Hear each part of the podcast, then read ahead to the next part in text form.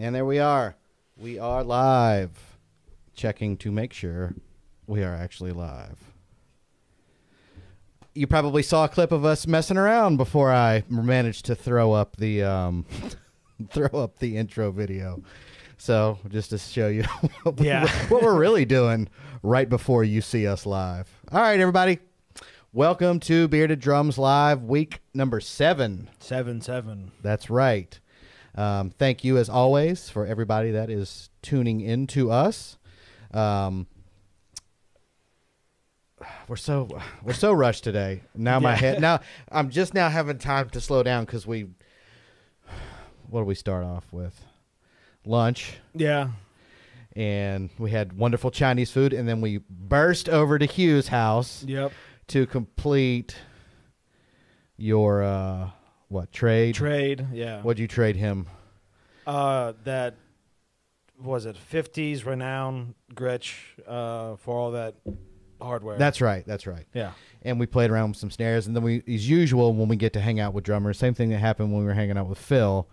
We're rushing back here. Yeah. Both he and I look like we're doing our fantasy draft. We're both writing furiously down in the uh, in the notebooks, trying to you know get everything done. And then you saw us kind of screwing around before the show actually started when I hit the live button. Yeah. and didn't realize the camera was on us. But anyway, we're here. It's six o'clock. It's late, actually. It's six. We've been like six oh six by the time we started. So Yeah. sorry everybody for being a few minutes late. Uh, as usual, we're Yeah. running around and Close enough. These claws. Yeah. And then and all the stuff that we did at Hugh's, we have. we got a bunch of we got a, so much to show. You know, I, I see other podcasts do this all the time, and I think it's stupid. But we have a massive show for you today. Yeah, it's big. We have so many pictures. We have so many videos. We have new projects. We have projects that aren't done. We have the topic of the week. So we're going to go ahead and jump right, Right into, into that. Um, and actually, before we do, I need to check this. Um, well, I actually, I can do it while you're uh, you're explaining your weekly. So I got to get that guy's name, that the restorer guy. yeah. We got some cool stuff to show you today. Anyway, so week seven. Uh, how's your week been so far since I saw you on Sunday? Uh, besides that silly power thing at work, it's been pretty good. Um, and you've got all kinds of new stuff to play with. so and, much stuff, man. You know, same here. All kinds of new stuff, and uh, so as usual, we're going to get into weekly projects brought to you by Stephen and Jarrett. Um, so Jarrett, while you're doing that, I'm going to hunt this guy's name down from the email. But go ahead and tell us what you were working on this week, and give me cues so I can throw up your. I think I only have one picture actually. Yeah, go and just throw that one up so I can. And of course, because you took it landscape, it turns it to the side. Okay, first off, rule, guys: uh, when you're sending in pictures to Bearded Drums, please shoot them in landscape, not vertical. When you shoot it in vertical, this is what happens, and it turns the ca- the picture on the screen. Sorry. Uh, you're good, but uh, now now tell them about what your new toy is. So that is a. Was that a 40s or 50s? I can't remember. Uh, I want to say it's 40s, right? 40s, I think. Yeah, 40s Slingerland Radio King. It's uh, 14 by 26, 9 by 13, 12 by 14, not pictured, and then that's 16 by 16, and that's a five and a half by 14 snare. Um, the snare did not originally come with the kit, if I remember correctly, but it is technically the same finish, though you clearly see it is aged different. Um, got that from friend of mine, Lynn, who got that from our friend Hugh, uh, like some odd five years or so ago. Um, it's a real sweet kit. It's got the light bulb and the kick drum. It's still got the calf head for the resonance side. Lynn bought a calf head for the batter, but I have yet to put it on because it sounds really good the way it is. It is. I remember seeing that kit hanging out at Hugh's house before I met you, and not only was it played by a famous big band drummer, and it has all the accoutrement that might come with a '40s Yeah. Slingerland in such good condition. I remember the snare, and I think that's even what I told you when the offer was presented to you. I was like, if you buy it for one thing, buy it for that snare drum Yeah. and I in the video that I could not get to play because Jarrett sent it in vertical format. Um, the snare drum sound. I mean, the whole thing sounded good, but Yeah. it- the the the snare drum is quite remarkable, and y'all can kind of see from the sideways picture. It's got man, it's it's it's it's not like not the snare drum, but the kit has faded almost perfectly even.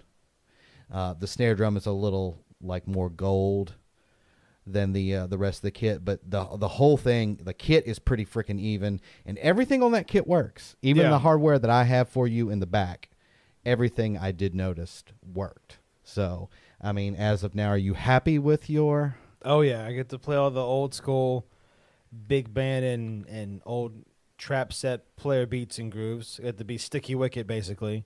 Yeah, you Um, sounded like a super, like a ragtime drummer in the video you sent me. Oh yeah, Um, I'll have a better video for sure. Uh, Well, I'll tell you what. Keep talking about it, and I will uh, see if I can um, if I can load up this thing and maybe show. Even though it'll be sideways, they'll get to hear it. yeah. Um, so the cool thing with that kit is like it has all the mufflers, all the bits and bobs. Um, if anyone's not super familiar with those style of kits, is that on them, like back in the day, you didn't have tom mounts per se. You had clips that would go on, and so the way that you would attach all your accessories for your your kit was you'd have clamps that would clamp on the bass drum hoop, or they might have a mount drilled into the actual bass drum. It all was off the bass drum, and so the th- nine by twelve and twelve by fourteen both have these weird like L-shaped clips that move and rotate. But one clips onto the bass drum, and then the other one cl- is actually bolted into the tom itself, so you can angle it and get it kind of where you want it. It's not gonna be perfect because if you're thinking you're gonna play those two toms, you're on a bass drum that's 26 inches, so you're either going from the far left all the way to the far right. Anything closer than that, you start getting playing like this. Um, but it's a real sweet kit. Everything sounds really good on it, and it is a lot of fun to play. And it's just got and it and it sounds exactly what you think it sounds like. I mean, it's it sounds like it's straight from the 40s. You know, having all those horns and cut mutes. I mean, it's it's killer, and it's a lot of fun to play. Yeah, those big kits are a lot of fun to play. Um, so I'm gonna play the clip now.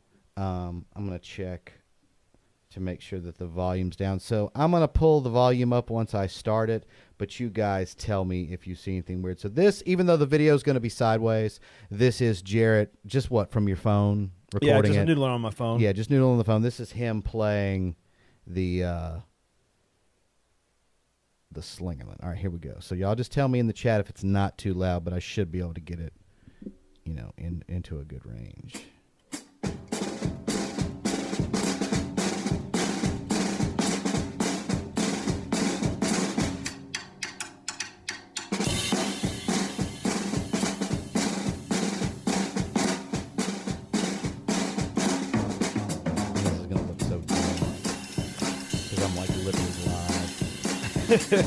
live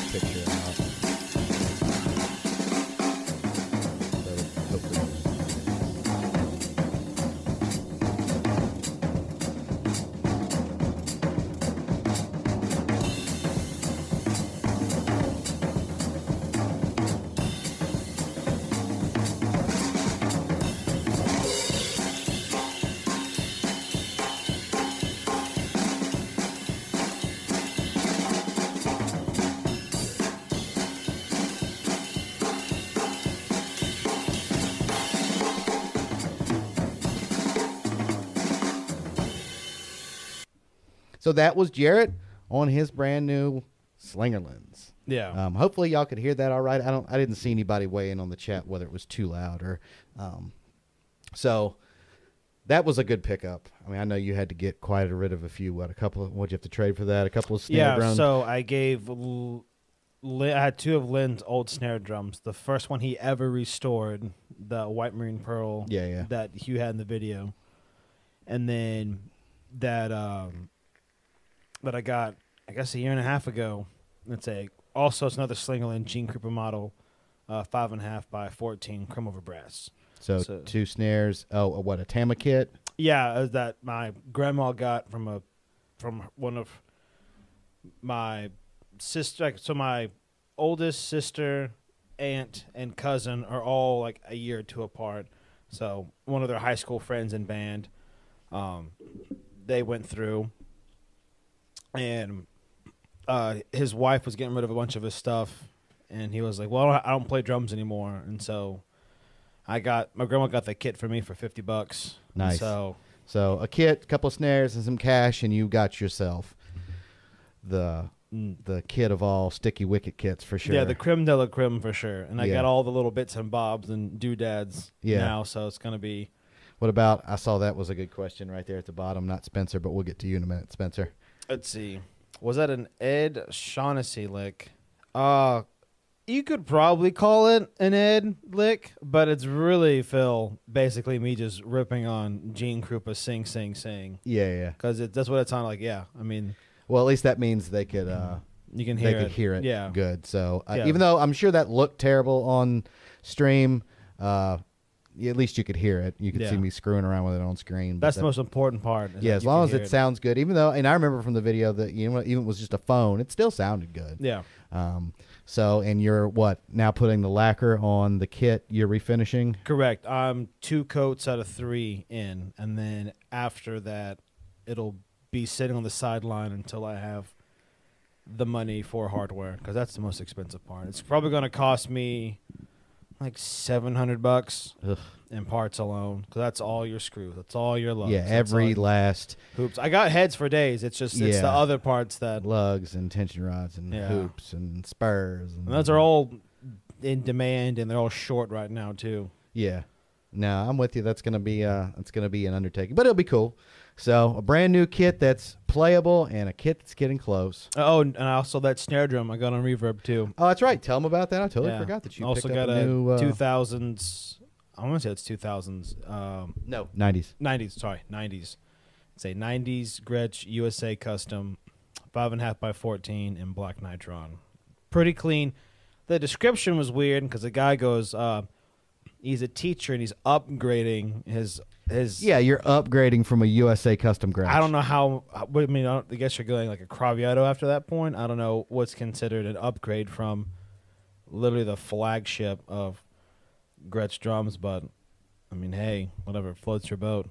Well, either way, it's a cool black looking USA snare. So that's gonna be uh, you that, actually you and Hugh both get your n- new snares Monday together. Yep. Jarrett gets his Gretsch USA custom, and Hugh for his birthday picked up a Gretsch.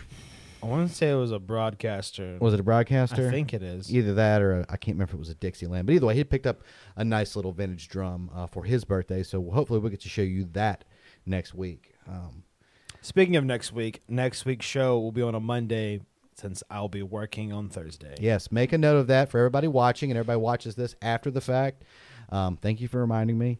Jarrett's schedule did change, so next week will be Monday. And I think what we might have to do, um, I like it being live, but we might have to record a couple and just put them in the can. So if you miss out and we can't do a day, Yeah. we'll just it won't be live y'all can still comment but uh, we'll be able to at least have you a show so yeah but at least for next week um, we're going to go live on monday Yeah. as opposed to thursday but you still will get your live show for that week It'll be the same time, six standard central. Yes. And as usual please remember that obviously we are live here on youtube every week normally at 6 on thursdays. Next week will be 6 on monday but normally thursdays. But remember if you want to hear the audio only version of the podcast you can check us out on apple podcasts or spotify. Just simply search bearded, drums. so if you don't want to eat up on data costs or as usual like i like to do when you're working on a project if you just want to hear our stupid voices go to the podcast and listen from you know those two platforms you can get the audio only version Yep. um, so anything else that you've got going on this week Uh no, that's it. I mean, I saw all those cymbals today, and that's that's right Yeah, you got rid of some cymbals yeah, I got rid of a bunch, and that's covering the It's- rest. it's be- it's busy over here in bearded land Yeah, it is. like we are we are kicking chicken yeah, um, so you sold some stuff and then you picked some stuff Yeah. up. still selling more stuff. So if anyone out there is interested in anything, I will mention it at the very end. I'll I'll just put. You know what? I'll just put it in the comments once this video gets done. I'll just comment on the video saying, There you go. if anyone's interested, Yeah. here you go. Yeah. And then I'll leave my contact information. Cool. The Works internet, for me. the internet version. And remember also that Jarrett is handling the Bearded Drums Facebook page. So if you want to interact with Jarrett, maybe discuss topics for another podcast, or if you just want to ask general questions, whatever, just search Bearded Drums on Facebook and you can go to the fan page that Jarrett handles for me. Um, Spencer, Spencer saying, and we're back. Yes, we were a little late this week, Spencer. I'm sorry. But we are here. We we both are glad y'all are joining us again as usual. Um, oh, there's Phil. He said it sounded good, like sing, sing, sing. Um, oh, that was Phil that asked about Ed Shaughnessy. I didn't even look at the Yeah. name. I just looked at the comment. Yep. Glad Phil is with us as usual. Um, and Charlie, all the way far away from where he is, is saying evening, chaps. So good to see you as well. Um, so that's Jarrett's little wrap up for the week. Myself, I am so glad to be done. I'm so I don't want to say I'm tired because it's all fun, but I mean you helped out with a lot of that stuff too, and it was a lot of work between two snare drums and that orphan drum set. Yeah. Um, I'm glad to be done for a little while and maybe just get to play with some stuff instead of having to lacquer or screw or mount or Yeah, because file down. because I'm watching old crappy movies and Steven's like, oh, check this out. yeah, yeah, I'm like f- a flurry of picks get sent to Jarrett around what 2 a.m. Yeah, two or three. I've been finishing up every morning around 4 and 5 a.m. I'm getting ready to go to bed, so I'm, I'm winding down, and Yeah, yeah. he's sending me everything like I'm either- 16 coats of lacquer in, one more question mark. But like, I think it looks fine, Steven. it's drum world over here. We got lacquer. We got. I mean, it's it's pretty. Con- so I'm glad to be done. Um, but I do get to show you you guys some stuff um, from what I've got finished. So first off, I think I'll show just the orphan kit. Um, this kit was um, a 16 by 14 inch marching pearl marching bass drum. Jarrett gave me a uh, 12 by six or six and a half Yeah, or five and a half. sure. We'll call yeah, we'll call it five and a half. 12 by five and a half. It was a snare shell, but it had these cool Yamaha style wood hoops. So I got to use, I wanted the whole thing to be wood hoop to go with the, sh- the snare that I showed last week, the single tension. So that has wood hoops. The 12 has wood hoops. I traded Jarrett some stuff for his Ludwig, like the typical marching snare that you see everybody has that uh, has the wood hoops. That's 14 by 12. Mm, I think it's ten. 10 14 by 10 ludwig marching snare. That's the floor tom. So it's 16 12 14 um, and i think i got the pick right here. Look at that thing came out. If i do say so myself pretty freaking clean. Yeah, like the floor tom doesn't match the kit perfectly but i could care less because it's all wood hooped uh, the two drums, like the tom and the bass drum, I finished myself. I did the stain work and I did the lacquer work, and it is shining. Oh yeah. Uh, came out really good. Um, we had some issues with finicky tuning the first night we got to play it, but by the Oh, end yeah. of the night, Jarrett, um, Jarrett and I kind of switching up back and forth almost every song. Got the uh, got the Right tuning tom. right. Yeah. Um, and uh, and it's in here right now. We're staring. We're looking right at the drum set. Um, came out really good, and that was a minimal investment. I mean, I had the bass drum. I traded you for the floor tom. Um, I, you just gave me the tom, so I didn't have to come out pocket anything. Literally, all that I came out of pocket for for that whole build was the ten nine ninety five for the lacquer. Yeah. I had the stain, so that whole drum set right there literally cost me ten sixty seven Yeah. or whatever with tax. So not a bad little pickup. Eat your heart out, David Ralph. Yes, That's R. David R's real name. yes. If anybody doesn't know R David R, but yes, came out really cool. Sounds really cool. I'm gonna take it out uh, this weekend and play it. Um, changed up the front head on it, so maybe it'll sound a little a little different. Um, but that was for the investment of a can of lacquer. I got a little orphan drum set now. That's basically the same thing as the Midtown. Yep. um, but you know, be a good little beater. Um, also, we had two snare drum builds in the works, and I think I actually forgot to upload pics of the turquoise one, which is fine. We'll just Yeah. show that next week. But I do have a video. No, the turquoise one is in the video. So Jarrett and I mentioned that we got Chinese, and I can see it in Jarrett's eyes because he's kind of sluggish. he's kind of he's kind of hanging in there. You can tell he's. T- what time did you start this morning? I got up at nine, which means I went to bed at six. So three hours. Went to Mobile, um, sold that guy those cymbals, made that money. Which is about an hour away. Yeah, and then because I literally I drove, dropped him off, chatted for about ten minutes, and then drove right back over here, picked up dry cleaning, and then boom, it was time to go to go to Stevens to eat. So you got here about what three, and then we raced over to Hugh's. to Hugh's, yeah. Um, now, what you're going to see is the clip of us at Hugh's playing on Hugh's drum kit. Jarrett had made his trade, his snare drum for all that uh, Slingerland uh, 40s hardware.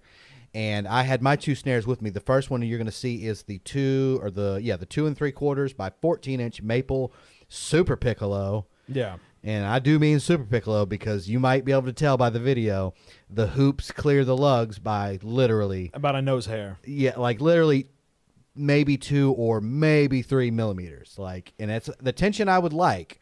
Um, but I let Hugh play it because it's kind of got a like a Buddy Rich super piccolo kind of sound, Yeah. like it would be played in in in in, in bop or.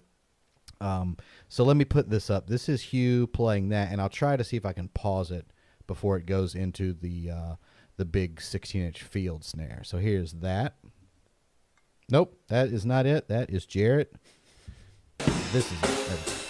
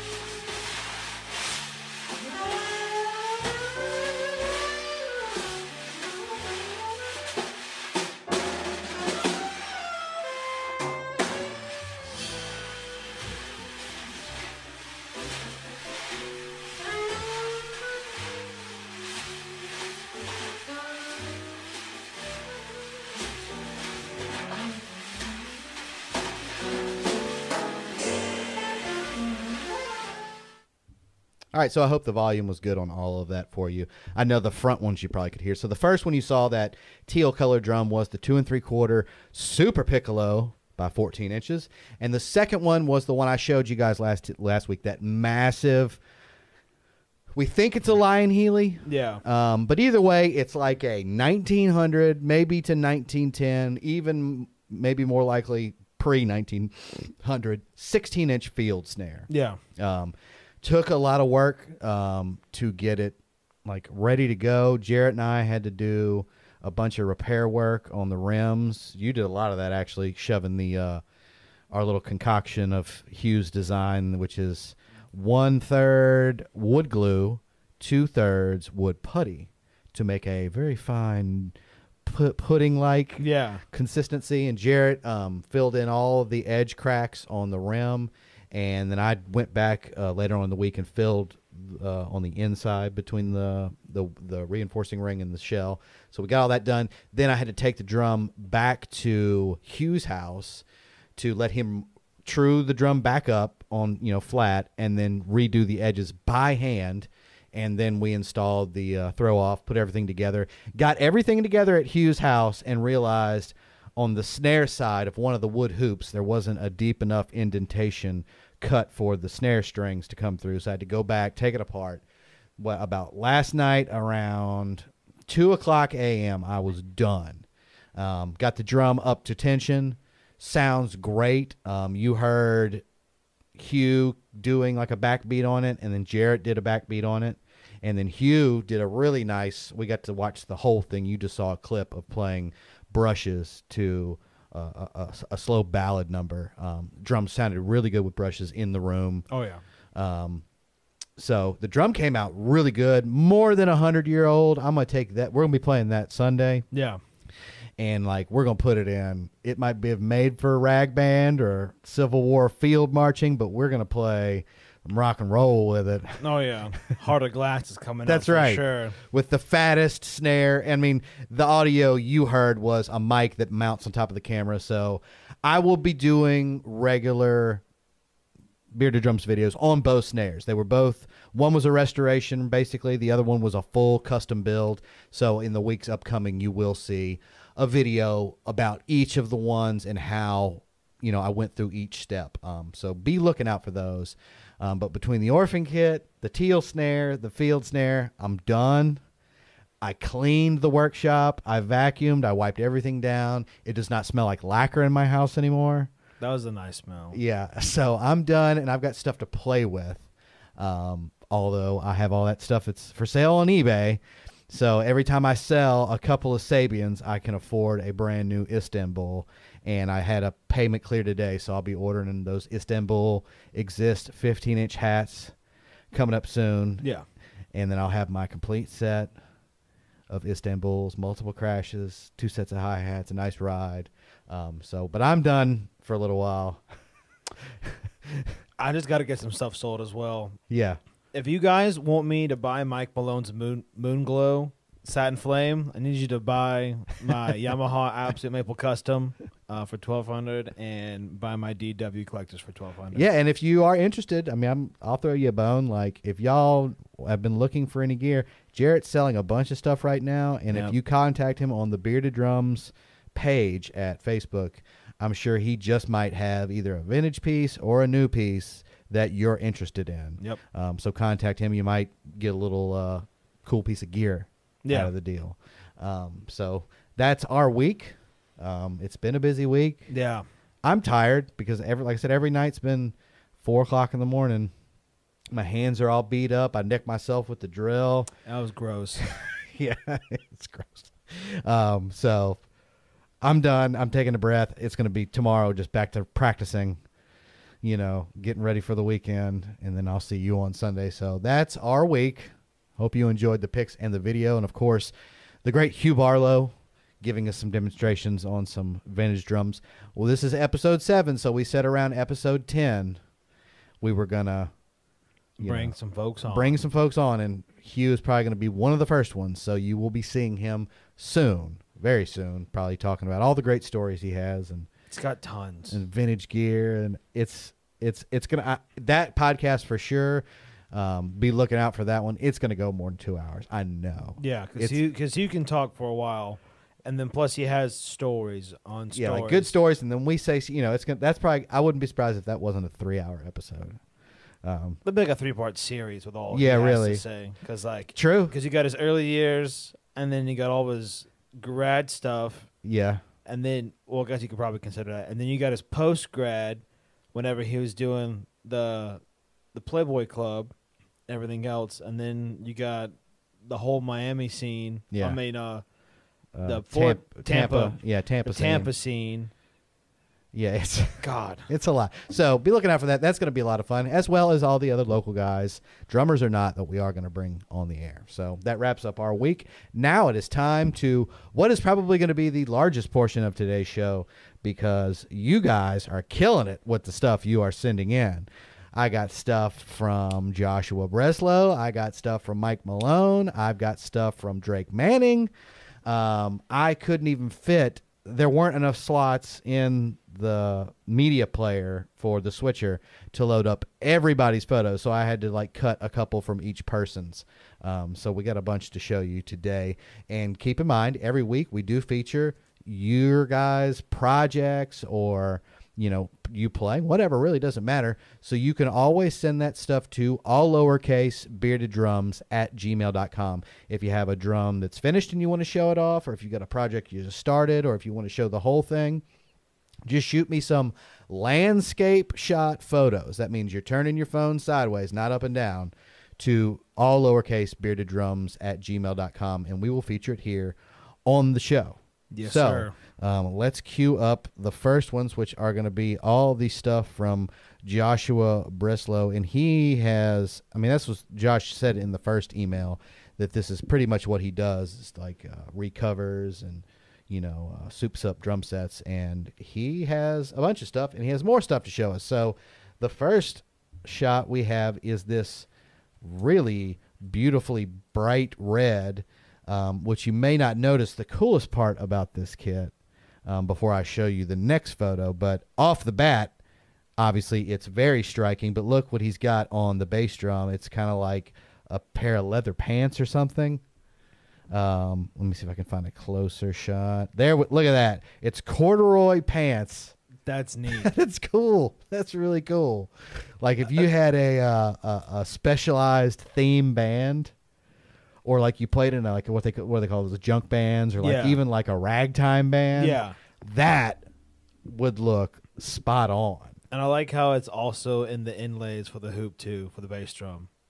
Yeah, like that's really cool, Josh. Like I'll go back to a bigger photo. That's a really cool setup. It's very eye catching. It's you know you've set it off with the tom mount on the floor tom, the leg mount, and the red wood block and the red stick. Like the whole thing is uh, it's pretty color coordinated. Oh yeah. and I think if I didn't show this one, maybe the next one is also, or if it's not, yeah. So look, at that's like some really cool work. I can't tell. Did he also do it on the, all the drums? Is that like Yeah. red velvet? I believe so. Is he answering us in the? Uh... No. Um, but yeah, or yeah, hit us in the chat if you're here, Josh. Uh, I can see that it's pants on the top of the bass drum, like corduroy pants. Did you also do like really thin red velvet on the drums? That's what it looks like, and the bass drum head. Now that I'm looking at it, yeah. um, so super cool kit from Josh. There it is. Uh, very nice job. Apparently, Josh does this constantly because he's always sending in cool, like not just I'm gonna go get some pearl wrap drum set. I'm gonna, I'm gonna do something super cool. I'm gonna put jeans on it. That's right, man. Um, and then I think I have that's that one. And then I have this. This one I thought was really cool. What? So that's the ruler one. That's the ruler one. That is so neat to me because you'll see here in a second on the next pick, I think, um, like on the floor, Tom, he used. My grandpa had these. I wonder if there's a closer picture. Yeah, those like yardsticks that fold out in six inch increments. Yeah. my grandpa had those. That's what's basically in the center. That is so cool and like reminds me of my grandpa's workshop at his house. Like always had like really cool old tools. Um, but that is kind of what that reminds me of. Like there's also like reg- re- regular rulers and yardsticks, but those like foldable measuring sticks remind me of my grandpa. I'm just thinking about like how much time Yes, really. did it take? Well, the good thing is, is that it's pretty easy to cut and measure all your rulers because I mean they're already marked. So Waka waka waka. Good one, Jarrett. But no, yeah, that that would have taken a long time to do. and I even think I think it came out. and even I guess he's got probably that um, what's it like tailor's tape for the the inlay for the hoops. I'm I'm guessing. Oh yeah, yeah, yeah, yeah. Like uh, yeah, yeah, like the you know for measuring your your shirt, clothes yeah. measurements. That's The- really that came out super cool looking. And he's got it like with the rustic background in the photo with the with the uh, the wagon behind it, like it's Oh, yeah. perfectly themed. So apparently, Josh is like the king of themed drum sets. Yeah. Um, my hat's off to you because everything that you've sent us has been strikingly different. Because like one was the USA kit, then the beer bottle cap kit. Yep. Now we've got the yardstick measuring, you know, kit, and the Corduroy. and like I've used every fabric I could get my hands on. So that's pretty cool. Like, Josh, you ought to uh, you ought to look into like being a drum set builder for Hollywood movies, like when they need a stylized, Yeah. You know, because a lot of times you'll see like the like those studios have like a drum set they just keep in the closet for when they have to Yeah. put it in the shot. But I would imagine not not like L.A., but like they shoot movies all over the country. I bet you there's a lot of times where people will be looking for like a specifically themed drum set. Yeah. You ought to look into that, my friend Josh. You might just become super rich on what is a great idea. Um, so anyway, back to there is the wonderful red kit with the corduroy and velvet inlay, and then we have the I don't know what I'd call that. The measuring kit. I have something really nerdy. Say it. The one kit to rule them all. Oh, I got you, I got your pun there.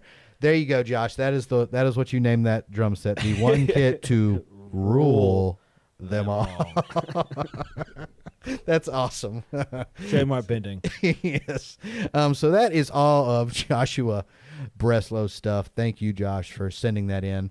Now, uh, we've shown or we've featured him a couple of times here on the episodes. Uh, Mr. Mike Malone, who has a wonderful drum channel here on YouTube. Just search Mike Malone Drums and it'll take you straight to him. Um, he's done a couple of really cool, or he did one really cool drum cover with the Anderson .Paak and um, Bruno Mars tune. Yeah. And then he said he was going back to do The intro to the record, how to do that one. yeah, so he's got two cool videos up with that new Anderson .Paak album.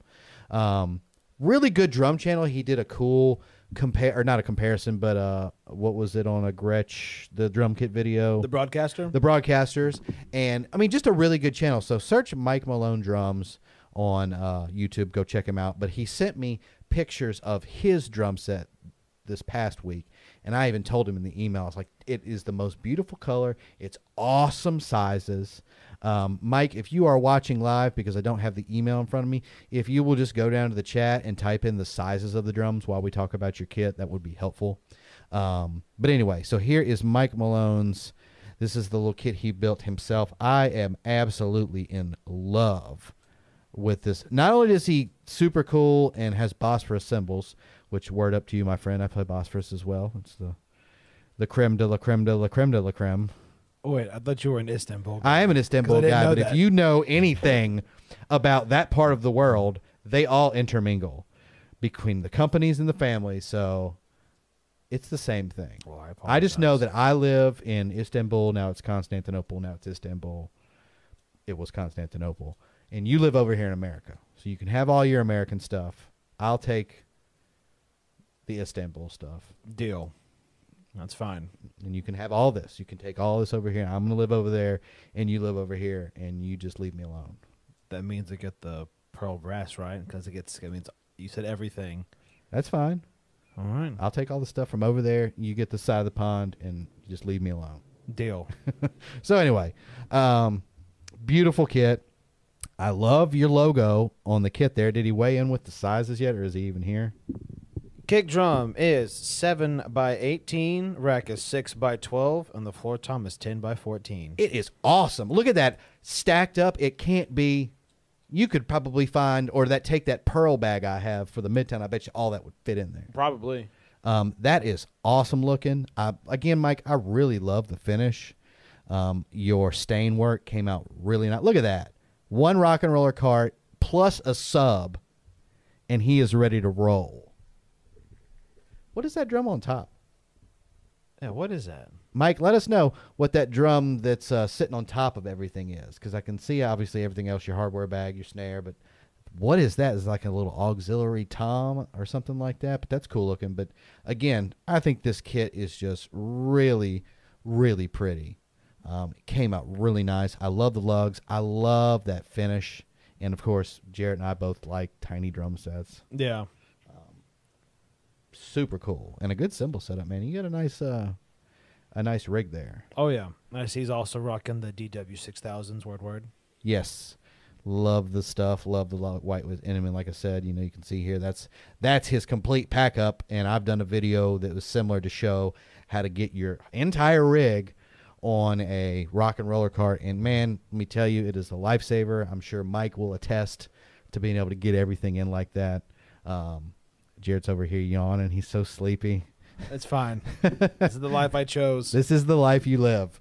So again, Mike, thank you for sending that in. Um, always good to share your stuff. And then I think all we have left is Mr. Drake Manning. Now, Drake Manning messaged you on the face, uh, the Bearded Drums Facebook page. Correct. Um, wanted to get in touch with us and had you know our channel got recommended re- recommended to him, which is awesome. Um, and he does like rest like literal restoration work. And the website, hope I don't get this wrong, correct me if I do, is vintagefmdrums.com. Just like the radio, FM, W, I would imagine it's www.vintagefmdrums.com. I went there and he's got an article up about how he refinished a Gretsch name brand kit. Um, you saw the pictures. It was wrecked. Those seams were so bad. Yeah. Um, and then after the after pictures were super, Super killer. surprised it was the Yeah. same drum because in the in the article it said that he didn't rewrap. That's the original wrap. Yeah, he said he had to fix the inlays on the hoops alone. And the wrap that we saw that was on the you know on the tom or the bass or whatever show that was absolutely wrecked. And the after you know, the after effects were just you could shove a sock underneath that seam. It was lifted that high. Yeah, and when he got done, I'm telling you, man, it looked as close to brand new. It looked really really good. Um, so Mike apparently, or uh, Drake, sorry, uh, apparently does like literal restoration work, and it looks like he's got a good handle on what he's doing.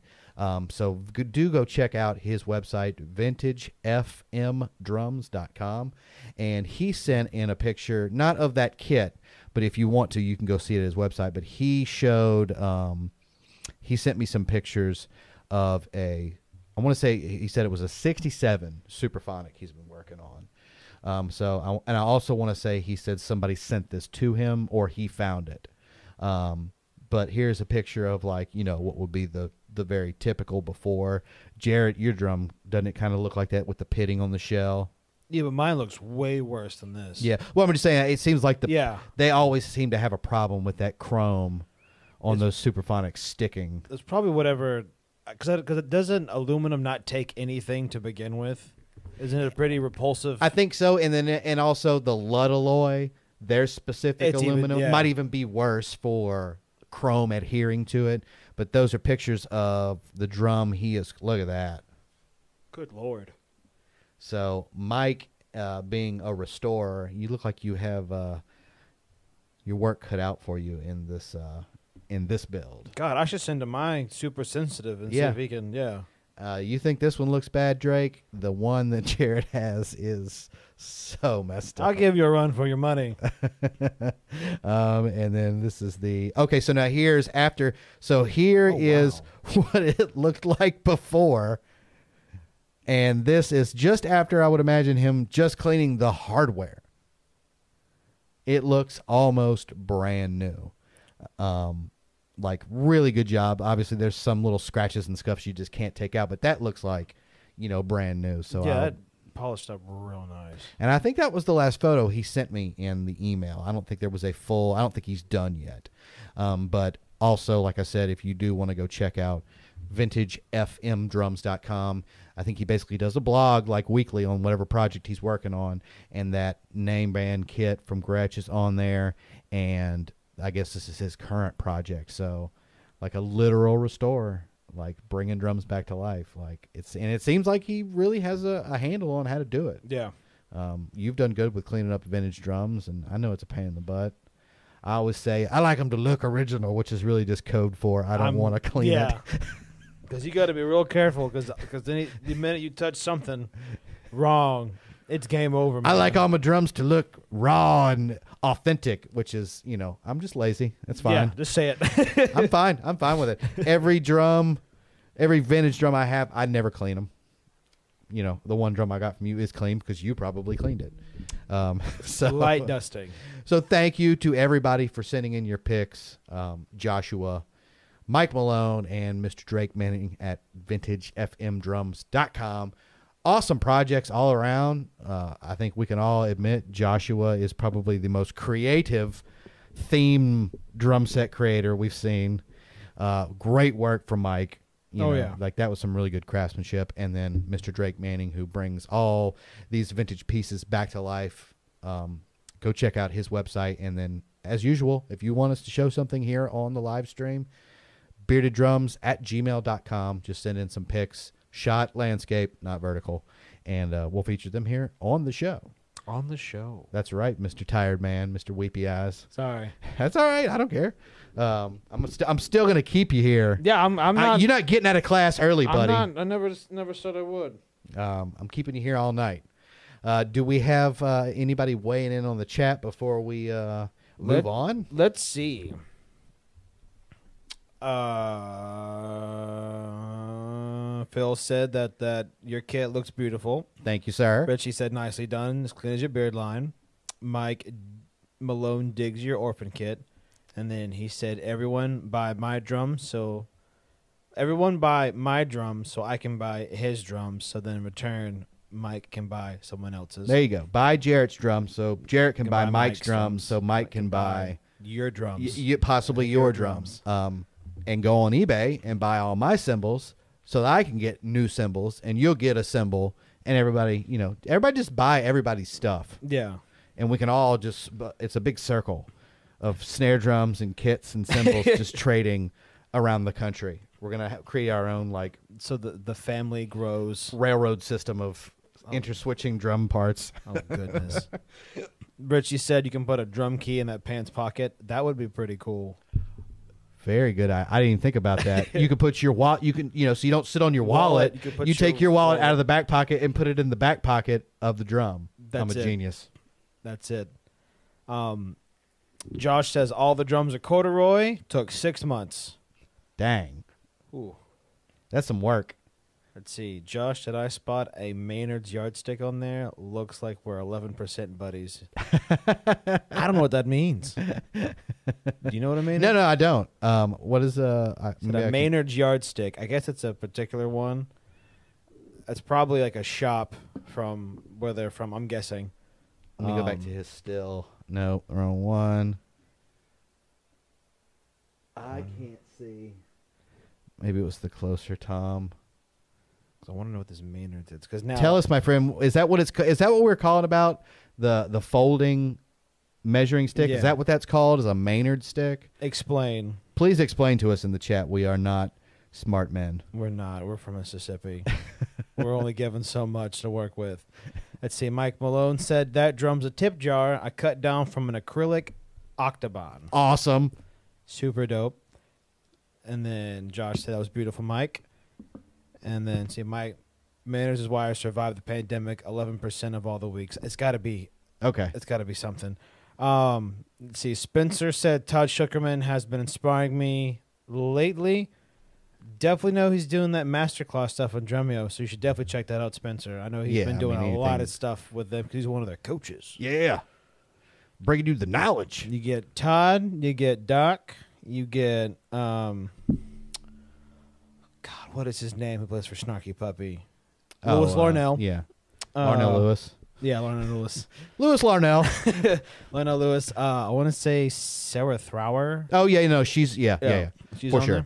there? Um, that I mean they're always killing it. Oh, though. Um, but yeah, I, I can see why uh, you could be getting into Todd Sucherman. That's that's a that's a rabbit hole in and of itself Yeah. to go down with all the stuff he teaches. Like, And he's very tasteful for being a rock drummer. Yeah, no, he's as some people been think. Yeah. a player's player Yeah. for sure.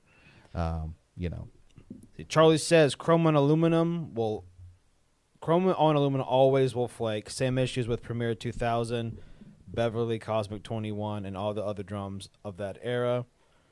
Let's see. Josh Breslow said I recently bought a drum from Bryce. Uh, a 1960s MIJ snare drum did an incredible job on the restoration. He's a real craftsman. Sorry, I meant Drake. oh, So I meant to say Drake did that. Did something for him. that's cool. Uh, Maynard's is a home and improvement store in the Midwest. Save big money at Maynard's. You guys miss out in the South. Okay, well, you have Maynard's. We got Harbor Freight. Yeah, we have Harbor Freight and True Value. Oh, yeah. I like read that again. You almost read it like a plug for Oh. Maynard's. Ma- Maynard's is a home improvement store in the Midwest. Save big money at Maynard's. You guys are missing out in the South. There, see, there is your plug for Maynard's right there. Maynard's, you're welcome. That was a free plug for you. You should be sponsoring us, and Jarrett should be doing your reads. Yeah, send send all uh, everything to me. I'll send you my direct deposit line. Um, let's see. Mike says y'all got to learn how to pronounce it. How do you not? I mean, Maynard's, Maynards, Maynard's, Menards, Menards. I don't like that. That sounds dirty. Maynard's. Um. Oh, oh, here it is. So Maynard's is an hardware store that I can't. I'm being driven up over. it. Read it like an ad. Maynard is a hardware store here in the Midwest. It always offers an 11% rebate on everything you buy there. Oh, nice. Solid. Home Depot and Lowe's are second tier to the great Maynards. We have Harbor Freight and True Value. Not as great. You take that back. Hey, you take that back. We are in the South and we are impoverished, and they don't give us cool stores. So it's either Harbor Freight for cheap power tools or True Value for all the weird screws that you need to build drums with. Yeah, nothing else. Like short attention rods, they have ha- always had the weirdest sizes, nuts and screws and bolts that I've always needed. Even like some of the cymbal um, rivets have come from there. Um, I've gotten parts to do single tension drums. Like they always, that's all we are blessed with. We don't have like a cool regional. Uh, I wish we did. Yeah. had like a regional hardware store, but no, we don't have anything super cool like your Maynards. Let's see. Mike says, think Nards like meh Nards. Oh, Menards. No, it's Maynards. Oh, Maynards. It's it's we're from the south. It's Maynards. It's Maynards, man. M A Y N E D R S. like that Maynard boy from Tool. Maynards, exactly. You gotta remember, it's just like that Maynard boy from Tool. You know, plays that one. You know, You know that bald headed go that boy. He he up on stage. He just always man. He's just so angry. He just screaming in that mic. I like that Maynard boy. I can't think of any lines in their songs that are I appropriate. ca- I don't know. that are, pro- that are too- appropriate because everything else I know is Yes. will be demonetized.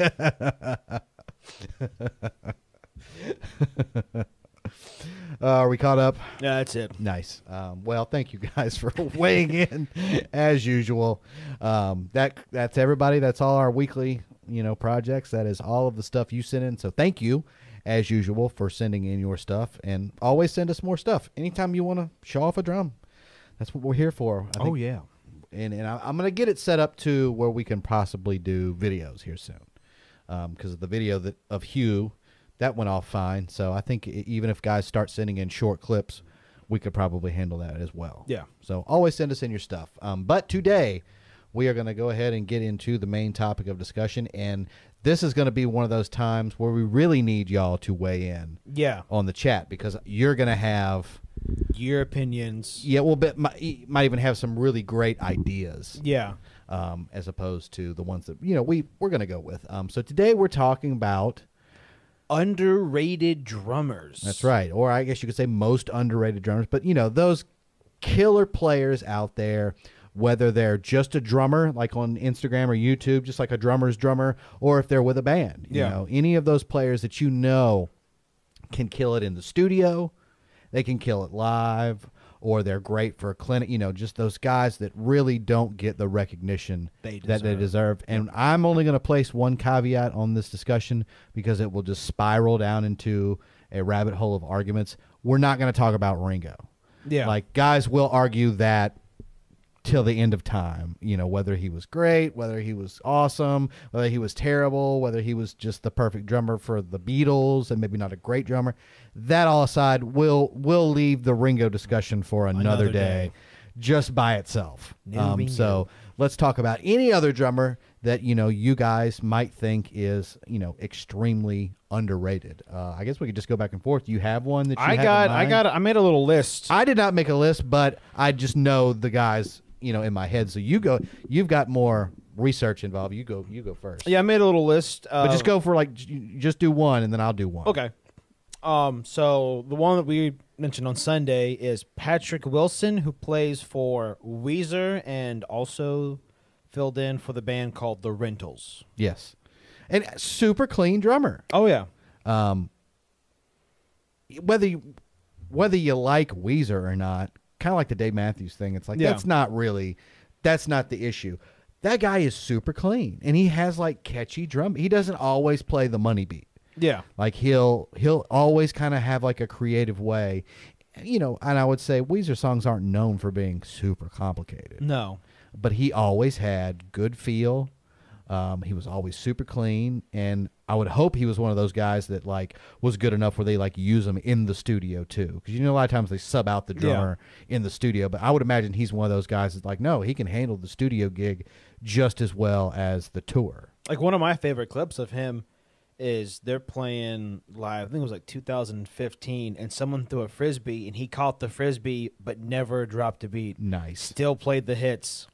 And he just sits in the back. And what I was thinking about whenever I mentioned him was like, when you listen to Weezer, I'm not a big Weezer fan, but I've noticed in other tunes, I've never had to stop and think about the drums. I think about the tune as a whole. And I think that speaks a lot to where it's like, he's like a background drummer in the best way possible. Yeah. Like, there's, like, the focus is never on him. He serves the song, nothing's flashy if he might do a little something here or there, but it's tasteful in the right place, and it, nothing's ever like left field. It's just he serves the song extremely well, and just I think he just fits that band and their mood. Yes. There's- Oh, perfectly. Yeah, Like, yeah, you're right. I think he fits the mood or the theme of that band, and especially in the way he plays, um, very, very well. Um, so I would consider, I would agree with your with your first choice that like that's a very underrated drummer. Not that the band's not known, but I, I know for me personally, and then probably for a lot of people when they think of Weezer, they think of the front guy with the cool black rim glasses. yeah. Fisher, I think was his name. So that's what like that's like almost the face of Weezer yeah, and then you wouldn't necessarily think of the back players, but he is highly underrated, and you know will probably live a nice, comfortable life for all the work that he's put in. Yeah. you know, like he'll be able to probably retire really comfortably, knowing that he did a really good job. He was probably smart with his money, and just you know that's that would be like the ultimate goal. It's like you know, not only were you, you know, not that fame is the big thing, but you got to be famous, yeah, make a good bit of money, and then hopefully we're smart enough that you could retire yeah, and just be like, yeah, man, I, I played rock and roll for a bunch of years, and now I, I garden or whatever, you Yeah. know. But just to be able to do that, um, because not not all musicians are smart enough to tuck cash away. no, but he seems like he would be a smart guy, so I would totally agree with that. Um, one that I thought of, and somebody was actually talking about it on that um, drum history podcast. Uh, he, the guy that does the podcast, was talking about going with Stanton Moore um, in New Orleans to uh, go to a Rolling Stones show and get to meet Charlie Watts. I was actually looking at like a, a list of underrated drummers, and he was on that list. Was Charlie he Watts? is so underrated. Obviously, because number one, just say the word Rolling Stones or the name Rolling Stones. Mick Jagger or Keith Richards, 50-50 are going to be what pops into your head Yeah, with the the crazy little dance he little, does, little chicken or, dance he does. or the cigarette hanging out of Keith Richards' mouth while Yeah. he's like, you know, he should be dead by now, but he's still alive. Somehow. Like that's what's going to pop into your head. Not the bass player, and definitely not Charlie Watts as the drummer. But I mean, think about how many classic tunes you know by heart in your head that are Rolling Stones tunes. And again, just like the guy from Weezer, he fit the band perfectly.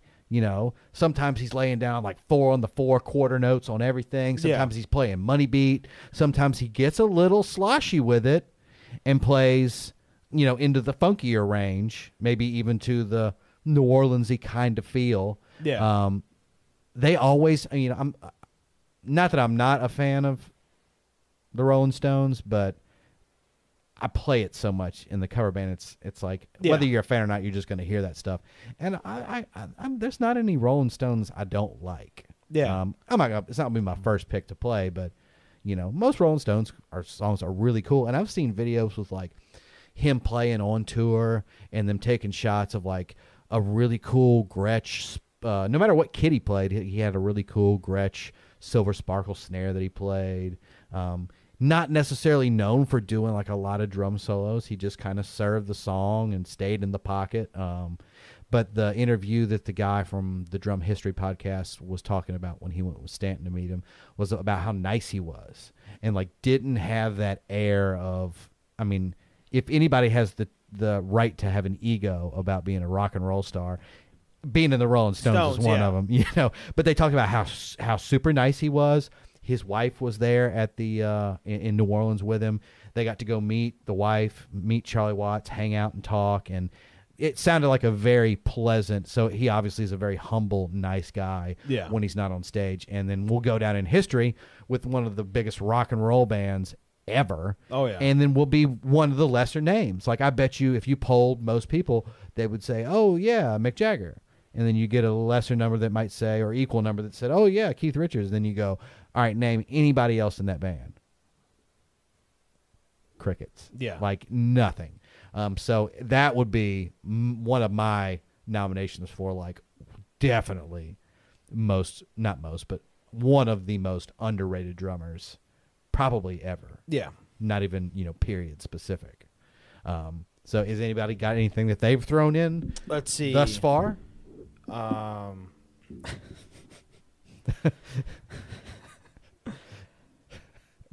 Dakota. Oh, Momo is here. I think Everybody, be careful. All the moderators in the chat go on high alert because Momo is here, and we need you to rein him in.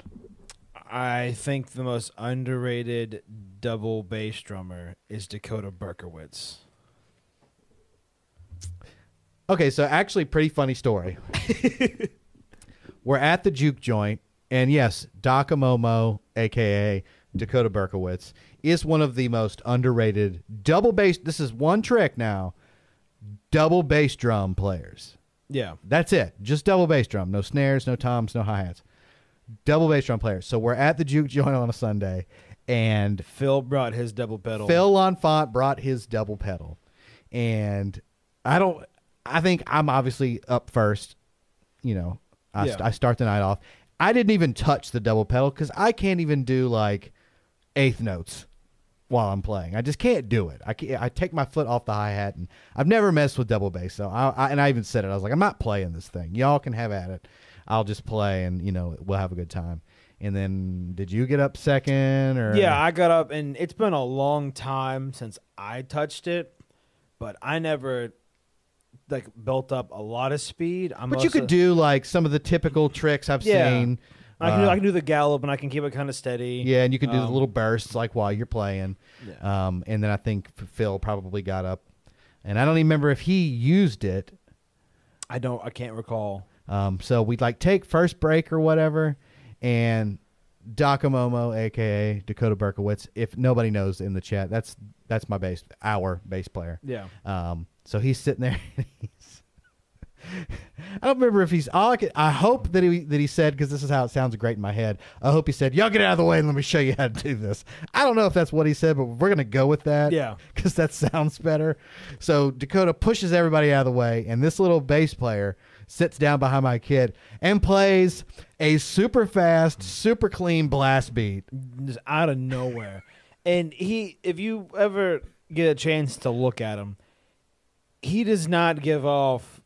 I can play double bass. yeah, or I'm an aggressive death metal drummer vibe. Yeah, I mean, he has a tattoo of Abraham, Legend of Zelda Lincoln on his arm. This is not the guy who plays double bass. This is a guy who plays who plays a double bass, yes. but also plays double bass. So out of all the drummers that were there the night, the best double bass drum player was the bass player. Yeah, so hats off to you, Dakota. You are officially known as the most underrated double bass player, at least in the two two eight area code. co style. Yes, Coast style for sure.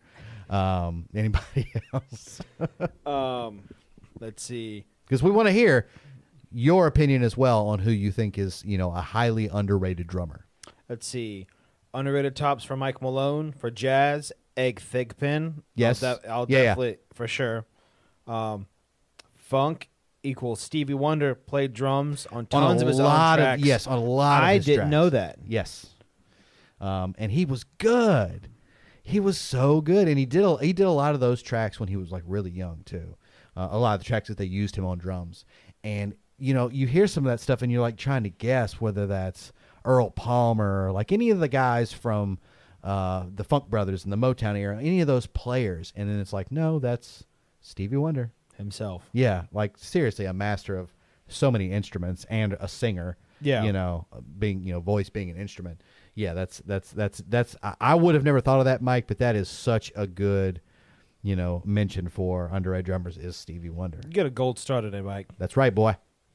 Let's see. Richie says Dave DiCenso all day, every day. Yeah, Dave DiCenso. eh, He's from. uh Let me know in the chat there, Richie. But yeah, you're right because you would see him in all of like videos online. Obviously, he was sponsored by I can't remember who he was Zildjian and somebody, maybe Pearl, but um, really good player. Like one of those names that kind of sticks with me from like my early 20s when you're hearing about all the famous drummers, blah blah blah.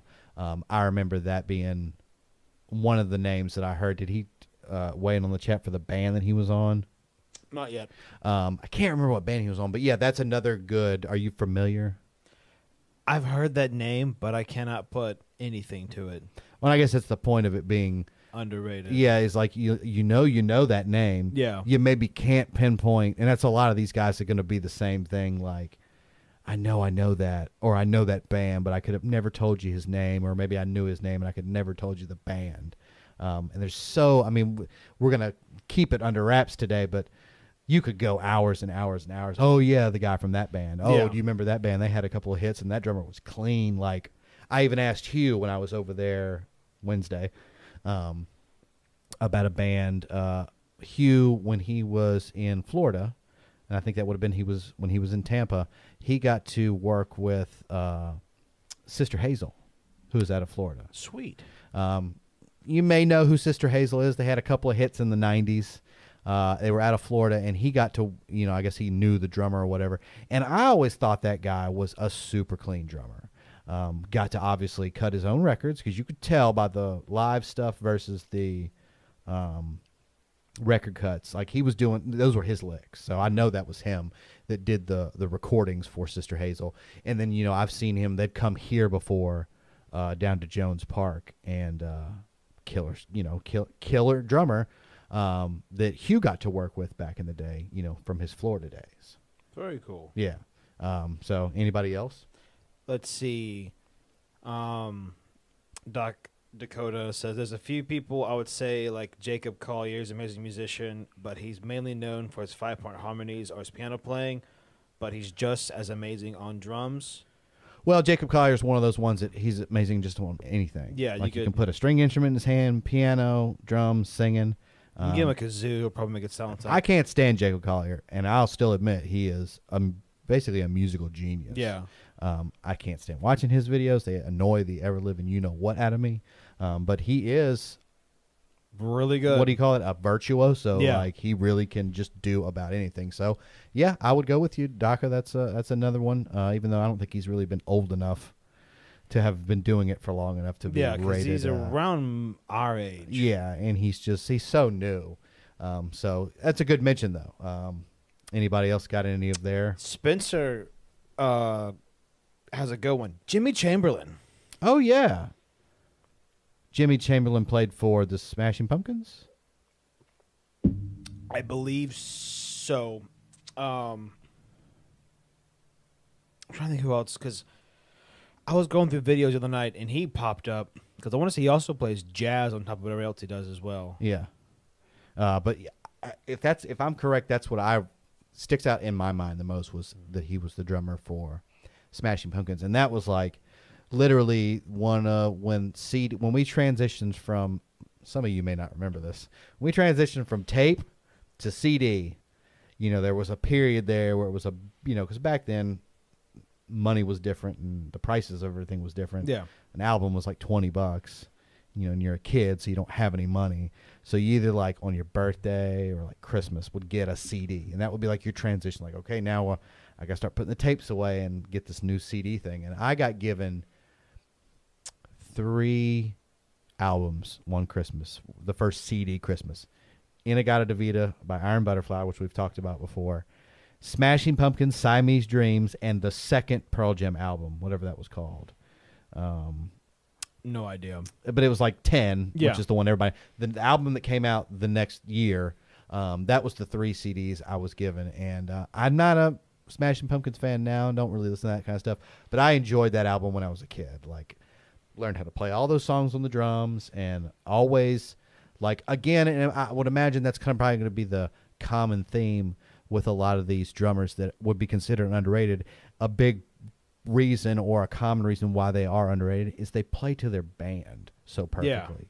So maybe like they're doing such a good job that they blend in with the band so well that you just don't even think about it. Like you're just listening to the song Yeah, you just they- get lost in the mix because they they line it up perfect so well. Um, I would imagine that's probably a common theme we will see tonight. Is that's why some of these guys are so underrated is because they did the job. Per- you know, I guess maybe that's you hear that a lot. Like if you do the job perfectly, nobody would ever know you did it. Yeah. you know, and I guess that's that's probably going to be a common thing. So yeah, I would I would go with you. Jimmy Chamberlin is another one um, of those highly underrated drummers. You might even not know his name, but as soon as you heard the band, you'd be like, oh yeah, of course. Yeah. Um, Richie's got two. I missed one. He said earlier, um, and I fully agree with Richie. Richie says I desperately miss Billy Ward. Billy Ward is, was, still is. I don't know what he's doing. The man, one of the coolest drum set sticks I've ever seen. Um, Billy Ward's the man. Then he has, and here's a here's a cool one, Larry Mullen Jr. from U two. Man, you took it away from me. That was going to be one of mine. So good job, Richie. But yeah, no, to get back to Billy Ward, he is I don't remember who Billy played with. I almost want to say Billy played with the girl that has the nose ring and did the Jesus song. Um um Probably before my time. oh, it's a 90s tune. Um What if God was one of us? Oh yeah, I think he played for her, among other people. I'm not really sure, but I only remember Billy Ward from like the instructional video. Yeah, and he's a. My favorite thing was his like jazz drumming throughout time. Like one of the first guys to do it before you had um, Daniel Glass do his whole Yeah. series on that. But he shows you like how every like big player influenced how we play swing. He was such, but he could play. Uh, Billy Ward could play everything. He could play rock. He could play funk. He could play jazz. He could play Latin. Like he was really well versed. Like you said, he had one of the coolest sticks. His sticks had that um Weird palm. It had like bulb. a nub on the palm, like a like you said, a bulb, bulb, yeah. that like would rest in your palm. Such a cool stick, and I remember his instructional DVDs. Like I was probably setting my drum set up for, wrong for ten years until in the DVD he set he sits you down and he's like, "All right, put your throne down, sit down," and he gets the height set right, and then he says, "Put your two pedals out in front of you where the natural feet." Position would fall. And then add your hi-hat and add your kick. And then add your snare and like he built the whole kit up around and i just never until up until that point had even cared to like think about my hi-hat probably was like cocked up on top of me. Yeah. too close and I'm like stretching my foot out for the bass drum pet. Like after watching him i knew how to properly set the an ergonomic drum set out. Um, and then of course through those dvds he shows you how to play different types of music and he was killer. They. And then, like you Super said, he dropped off the face of the earth. Yeah. Like I don't know. Uh, maybe somebody out in the chat knows what happened to Billy Ward.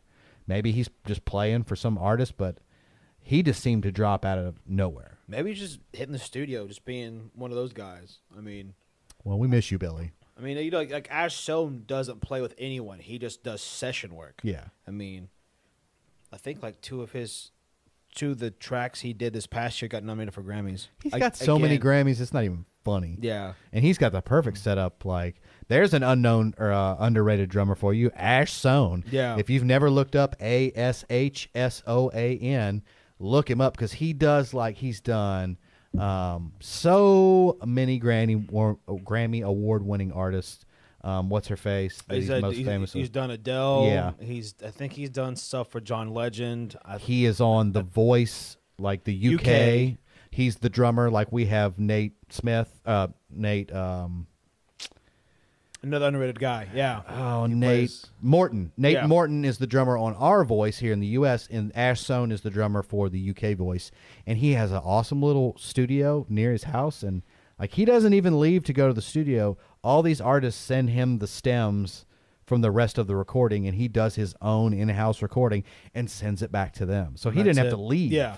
Um, but yeah, that's another super underrated drummer, Ash Soan. Uh, can't tell you how many Grammys he's got under his belt. Uh, I love watching his videos. If you go to his website, he has them all listed. yeah. He's like, here- he's like, here's my, here's my charts. Here's all my hits, and then it's just like, boom, boom, boom, boom. It's like, it doesn't stop. Like it's it's like a six wheel scroll, and you get the bottom, Yeah. and it's nasty. Um, yeah, and then uh, and then I think he also mentioned the guy from U two, Yeah. which I think the guy from U two U two literally has said in an interview, if I'm not incorrect, that he won't do a drum solo. Like he's like, I don't do drum solos. I play, I play the song. I play, you know, for what we're doing, but the, I don't do it. And like, there's some, you know, even though a lot of U two is straight ahead, there's some drum parts in some of those songs that is not straight ahead. Yeah. Like he's got some creative stuff going on, and like some of his tom work on some of the later U2 stuff um, is really, really incredible. And to be one of those guys, again, like we said, that was kind of the common theme was he serves the song or the theme so well for whatever he's doing, it just kind of gets lost Yeah. and you don't even realize, oh wow, he was doing such a good job, but only because he could blend in, and you almost don't even see him anymore. You know, sonically. Yeah. Um, so yeah, I totally agree. You stole one from me, Richie, but good job. Point for Richie. Uh, it says yes, Stephen Joan Osborne. Joan Osborne. Yeah. Okay, that's right. He played on. Um, Billy Ward played for Joan Osborne. I'm sure he probably plays for artists still. I mean, that's when you're that good Yeah. and you've gotten to work with big artists like that. You're going to probably for the rest of your life continue cutting tracks for people's albums. Yeah. Uh, he probably lives somewhere where that's easy to do. Let's see, Charlie Smith, a man across the pond, says as underrated players go, the likes of Neil Wilkinson, UK session ace, who's worked with Van Morrison, Paul McCartney, and Ray Charles, as well as on TV and film such as Star Wars, Friends, and Mission Impossible. Really? What? What's that guy's name again? Neil Wilkinson. Neil Wilkinson. I'm going to have to look that up because I'm a super huge fan of Van Morrison, and it makes sense that Van Morrison would use like a European drummer or a drummer from from over there because he was from Canada or I think British Columbia. Um, so that's kind of that circle. So that would make sense. Um, and I know, like like he said, did he say Ray Charles in there? Yes. um, like when Ray Charles has cut stuff overseas. Um, so that's, I'm gonna have to look up Neil Wilkinson because I would be very interested to see. Um, nice, nice pick there. Um, I want to see. I'm gonna have to do that tonight when I'm messing around on YouTube. Is go look up Neil Wilkinson. Uh, then the Dave DiCenso guy, he played with Josh Groban, Duran Duran, and Hiromi. Duran Duran. That is what I. That's where. Uh, that's where I knew. And I. Who plays? Is it Todd Sucherman that plays with Hiromi now, or is it Simon Phillips? I think it's Simon Phillips. One of those two play, and those are killer videos. Um, Simon Phillips, I, I guess you could say he's underrated. He's kind of well known, Yeah, I wouldn't. I I wouldn't really put Simon Phillips in the, in the underrated because he's done so many, played with so many big acts, and that's basically what he's doing now. Yeah, I think he, he- just really just does Hiromi and that killer bass player, the guy that played for like Stevie Wonder. And, Yeah. and uh, did he play for Sly and the Family Stone? I can't remember that guy's name, but Dakamomo may know the, the the bass player that I'm thinking of. Yeah, Um, but anyway, uh, I lost my track of thought, um, or my train of thought. you're fine. um, but yeah, no, I wouldn't consider Simon Phillips at all. But that that Wilkinson cat, I'm going to have to definitely look up tonight, and that's what I was thinking of with DiCenso is that he was from uh, Duran Duran, which obviously, even if you don't listen to '80s music, you know who Duran. You've heard. You've heard. Uh, You've they, you've seen their album cover artwork and nail salon. 'cause it's the same guy that did that for their album. Yeah, yeah, yeah. All the all the nail stuff is the same guy who did all their record covers. I forgot that guy's name. Matt Matt told me who he was. Um, let's see. Richie Henry, Gary Novak is an amazing name I really hear. Gary Husband as well, equally amazing keys player. Charlie Smith says Steve Smith and Simon Phillips have both done spells with Hiromi in recent years. Oh, and the bass and the bass is Anthony Jackson. Anthony Jackson, that dude Yeah. is killer. Um, rips. I didn't know Steve Smith worked with Hiromi, I didn't either. um, but he did so much when he took the break from um, Journey. Journey. He did so many different things, basically becoming like a historian for the history of American drumming Yeah. and working with. I want to say he worked with Bob Reynolds a little bit, the saxophone player, and then I guess worked with Hiromi. Like he's been all over the place, and now he's doing the Fleetwood Mac thing again. I, I definitely wouldn't put him on this list. Like most people know who Steve Smith is. Yeah. Through one form or the other, he is definitely he's definitely gotten his due. But he's I I was always super impressed with Steve Smith because Steve Smith will even admit that he wasn't super educated when he came into like the early days. Um, and then he continued his education. And then, like I said, then you got the whole Journey thing that happens. And when Journey took a break, or he took a break from Journey, like it seems like he literally became like a professor of American drum history. Like all of a sudden, he's playing brushes with um, Jeff Hamilton. with Jeff Hamilton and doing all the old school stuff, and then like literally can now like feed you history on the the birth of the drum set. Like he really went to town Yeah. and became five times the drummer he was earlier on in his life, and now is you know I mean obviously everybody knows Steve Smith. That's that that goes without saying. He's scary, in the words of Hugh. Yeah, he really is scary, uh, especially when you get him into jazz. Like, I mean, obviously he can kill the Journey thing because that's his that's his gig. But then you put him in a jazz big band situation. His uh, jazz, his jazz group that he has is so good. yeah, Like it's, it's not. It's like it. It's disheartening for me. You say, he- man, you're about to say it was not fair. it's not fair. It's not fair. It's like because he goes, he's like, you know, someday love will find you. Pick it the gung shang and he's doing like these cool double bass patterns. And he's playing freaking just straight ahead jazz, but it works. And it's and it's like it's not fair. He's like and he'll play like crazy complex patterns with his hand. Like it's not fair. You can't play double bass playing the ch- like the old school cheesy licks and get away with it, but he Yeah. does. And again, it makes me upset because his hands are his feet, his feet are his hands. It's like it's they're the same limbs. Yeah, yeah. No, he is. Uh, he is killer. Definitely not underrated. He does not make the list today. No. um, let's see.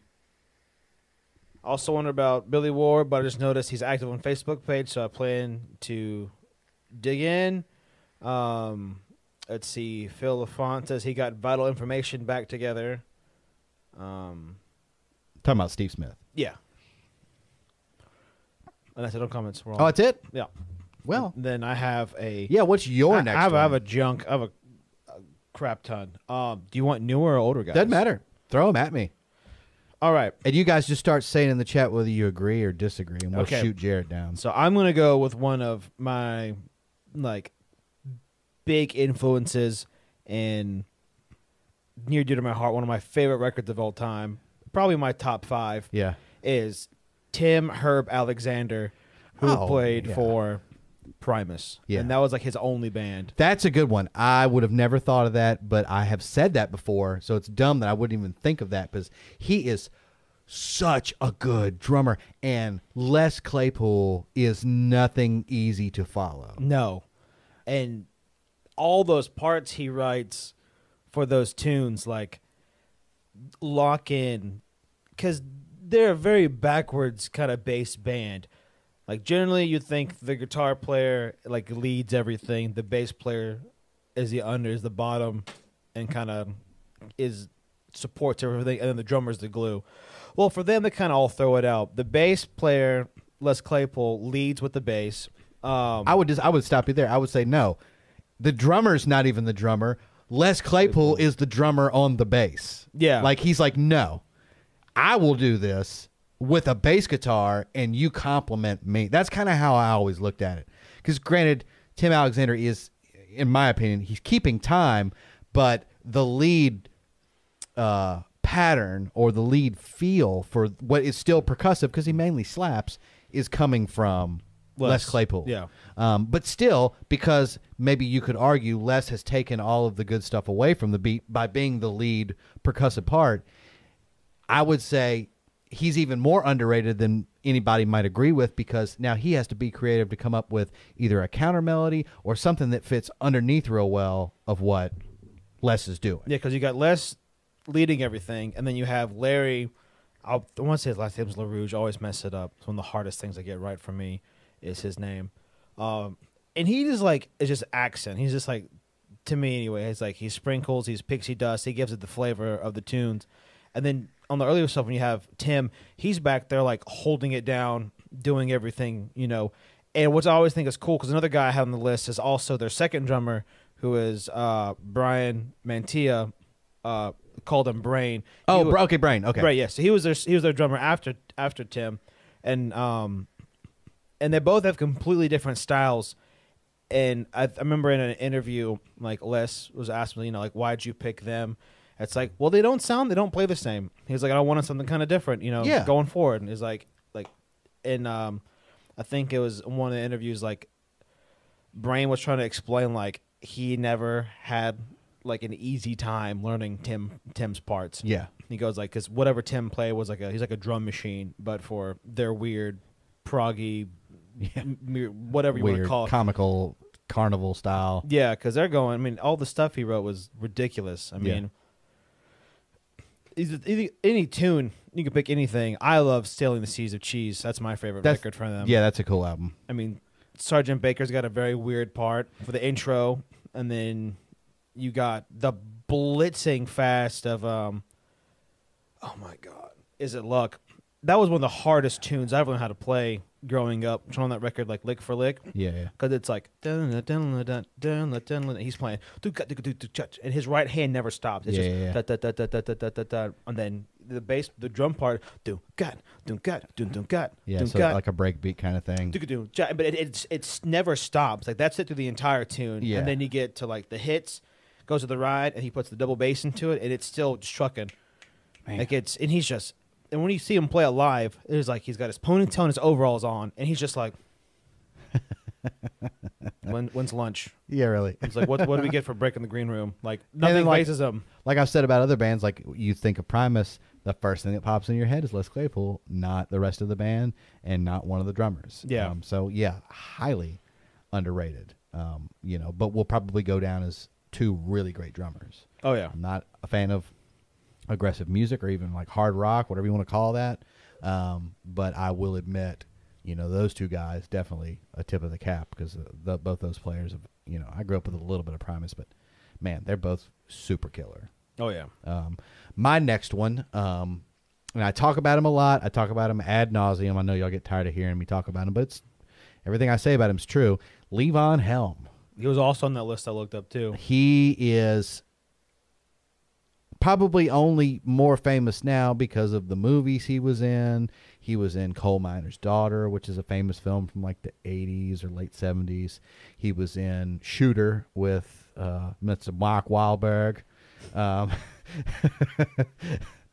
uh, but obviously better known for the drummer of the band and sang a lot of the band's bigger hits. Um, so obviously underrated just simply in the fact that he could sing and play. Yeah. I mean, there's only a handful of singing drummers in pop history, you know, of, of famous bands. Um, him being one of the really, I mean, like, I love his style of playing, leave the singing aside, and then I love his singing, leave the drumming aside. So, you know, you might not know his name, and I always really encourage people, I don't care what you listen to, to go check out the band. Uh, you know, any of the albums, especially that last um, album they did, which was the last concert, which is the last waltz. Um, but th- another reason I really count him as very underrated, take his drumming and singing aside, was some of the things he did in drumming history that most people don't realize came from him. Like a lot of people always equate Ringo Starr and Come Together. You know, we all know the dun dun diddle dun diggity diggity diggity diddle dun dun. So everybody hears that Ringo Starr 60s 50s drum tone and they think of the tea towels Yeah. on the toms and they everybody gives credit for the tea towel thing to Ringo. Ringo when really what it was the first time that the Beatles had come over from across the you know across the sea in the uh, from the UK um, they got to see Levon and the band doing their thing. And actually, from what I understand, when I heard Levon and a, a guy that was interviewing him tell the story on some random video, uh, was that R- uh, Ringo actually picked the tea towel thing up from Levon. So that whole 70s boxy, thuddy drum sound, and what we're actually getting a lot more of now today, guys love taking a tackle instrument towel and putting it on their snare. Yeah. Every, uh, um, the cover band that does all the cool covers, um, There's a lot of those. uh, Scary Pockets. yeah, yeah. Every Scary Pockets video, that drummer has a T-shirt on the snare, and what? Just about every Vulfpeck song, they do the same thing. Yeah. So that whole thing, the thuddy uh, drum sound, the snares that we love to put T-shirts on nowadays, that all comes from Levon. Um, and if you go back and listen to those records, his drums have a very 70s boxy, thuddy sound. The whole no front bass drum head on, Yeah. towels and stuff on the sna- on the toms. I love it, not for like what we do in a pop setting. It's obviously not going to work, but still a very cool, you know, drum sound. And I don't think people give enough credit historically. You might know who Levon is, but yeah, he was a great singer in the band and went on to do movies. But also, he did certain things like the tea towel thing that set in motion a whole, you know, decades worth of theming for drumming. Yeah. So he would definitely go down, and obviously, I'm vindicated because you saw it on the list. Yeah. Um, he will go down as one of the most underrated drummers, but really he was just a great musician because he could sing drums, he played mandolin, he played guitar. Like there was just about everything he could do. So that's my toss up for underrated. Any more coming in? Yeah, we got, we got, we got a little, little trio going on. Me Good. and You then the boys get to weigh in. I don't think we have any any ladies yet that come hang out. Um, let's see. Richie says Jason Sutter. Speaking of brushes, Charlie Smith says Brian Bennett. Not only was he great with the shadows, great with the shadows for years, he was also a great composer. We got Abe Cunningham from the Deftones. Oh, that's right. Yeah. Abe Cunningham was a good one. And then one I didn't even think about, but shout out to Charlie Smith mentioned him. Um, J.R. Robinson. Oh, man, you're right. Everything from Chaka Khan through Michael Jackson. There's the coolest thing I saw him talk about in a video. Um, what is the song? Um, it's a Michael Jackson song, and it starts out with that. Rock with you. Rock with you. He's got that intro lick to Rock with You, and I I can't remember the story like specifically. It was either the producer that was in the studio that day or Michael Jackson told J.R. I need you to have you know an opening lick to open the song, but it's got to be to where the song would be instantly recognizable the moment you heard it. Like so, if you ever heard this song ever again in history, just based on the dippa dippa dippa boom cat, you would know. So he said basically to J.R. You have to come up with on the spot right now the most easily recognizable opening drum lick to a song, and go. And it really is. It really That- is, that- and I think he got it in like a handful of takes. He kind of messed around for a moment and put the lick down, and then now you hear that lick, and you instantly know Michael Jackson's "Rock with You." you need nothing else added. I mean, Yeah. you could play that, and then something like, whose whose song is this? And people know, oh, it's "Rock with You" by Michael Jackson off the record. Bad. I mean, it's yeah. it's there. Hey man, come up with a drum lick that'll last through history and do it now. Like that's no pressure, by the way. no pressure. I love his playing, and he still puts out videos. You'll see uh, stuff on YouTube, and I love watching him play. Like he's got good feel, like big time fan of him. And of course, like he said, all the people that he played for, you don't get to do that with those really big artists. No. Chaka Khan was pretty demanding, and you know, obviously he got to do all that. So Yeah. yeah, seriously, that was a good choice right there. Let's see. Um, Dakota says, "What about Stewart Copeland? You're really only thinking of staying when the police has mentioned." I'm going to tell you why I don't agree with you. I, I don't agree either. Um, Stewart one is super big outside of the police. I would say when it comes to that band, you think of Sting, but Stewart Copeland is literally like Yeah, head to head. It's like hairs, yeah, if not above or below Sting, depending on who you're talking to. yeah. Um, I mean, little fun fact: all the Spyro video games that came out for the PlayStation, Mm-hmm. Stewart Copeland did the music for it. Like well, and plus he had um, Oysterhead, which was a great band. You know who that is? It sounds familiar. Oysterhead was Stewart Copeland on drums, um, the guy from Phish, uh, the guitar player on vocals, and I think they all sang, but um, Trey Anastasio on guitar, and then I feel so stupid for not thinking of the killer bass player they had. Oh, it's Les Claypool.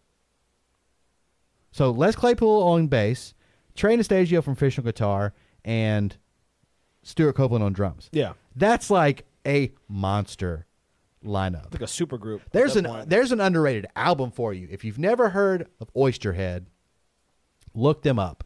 Like I said, it's Les Claypool on bass, Stewart Copeland on drums, and Trey Anastasio on um, guitar. And I think they all sang. And there are some crazy tunes. There are some funky tunes. Like that is a really cool underrated band full of like heavy hitters. So yeah, I would agree with you. I don't think Stewart's underrated at all. No, I mean he has his own signature snare. The way he did it goes down in, in history. It's the classic uh, die cast on top, triple flanged on bottom. I mean that's that's. I mean it's his snare drum. You know the name of that drum? Oh, Yeah? I mean the, the snare drum is called the snare. no, it's got a longer name. What is it? It's called the Snare of Divine Providence. Like they have dubbed his snare drum the Snare of Divine Providence. I think there's an Ash Soan video where he talks about getting to play that snare, and uh, there's also the I've seen it in many forums online that there are some of those old Pearl models that he also used on some of those police recordings. So it's either the the one you're talking about, the, snare, original, Yeah, which is what a Tama. yeah. All he's ever played. Yeah, and then Supposedly. allegedly there are some Pearl. What are those called? Pearl Presidential, or Yeah, it's like the same thing. It's a brass shell um, that he played on, but that was his thing. You're right. It was a die-cast hoop on bottom and a triple flanged on top. And I remember seeing that like when I worked at Magnolia a decade ago.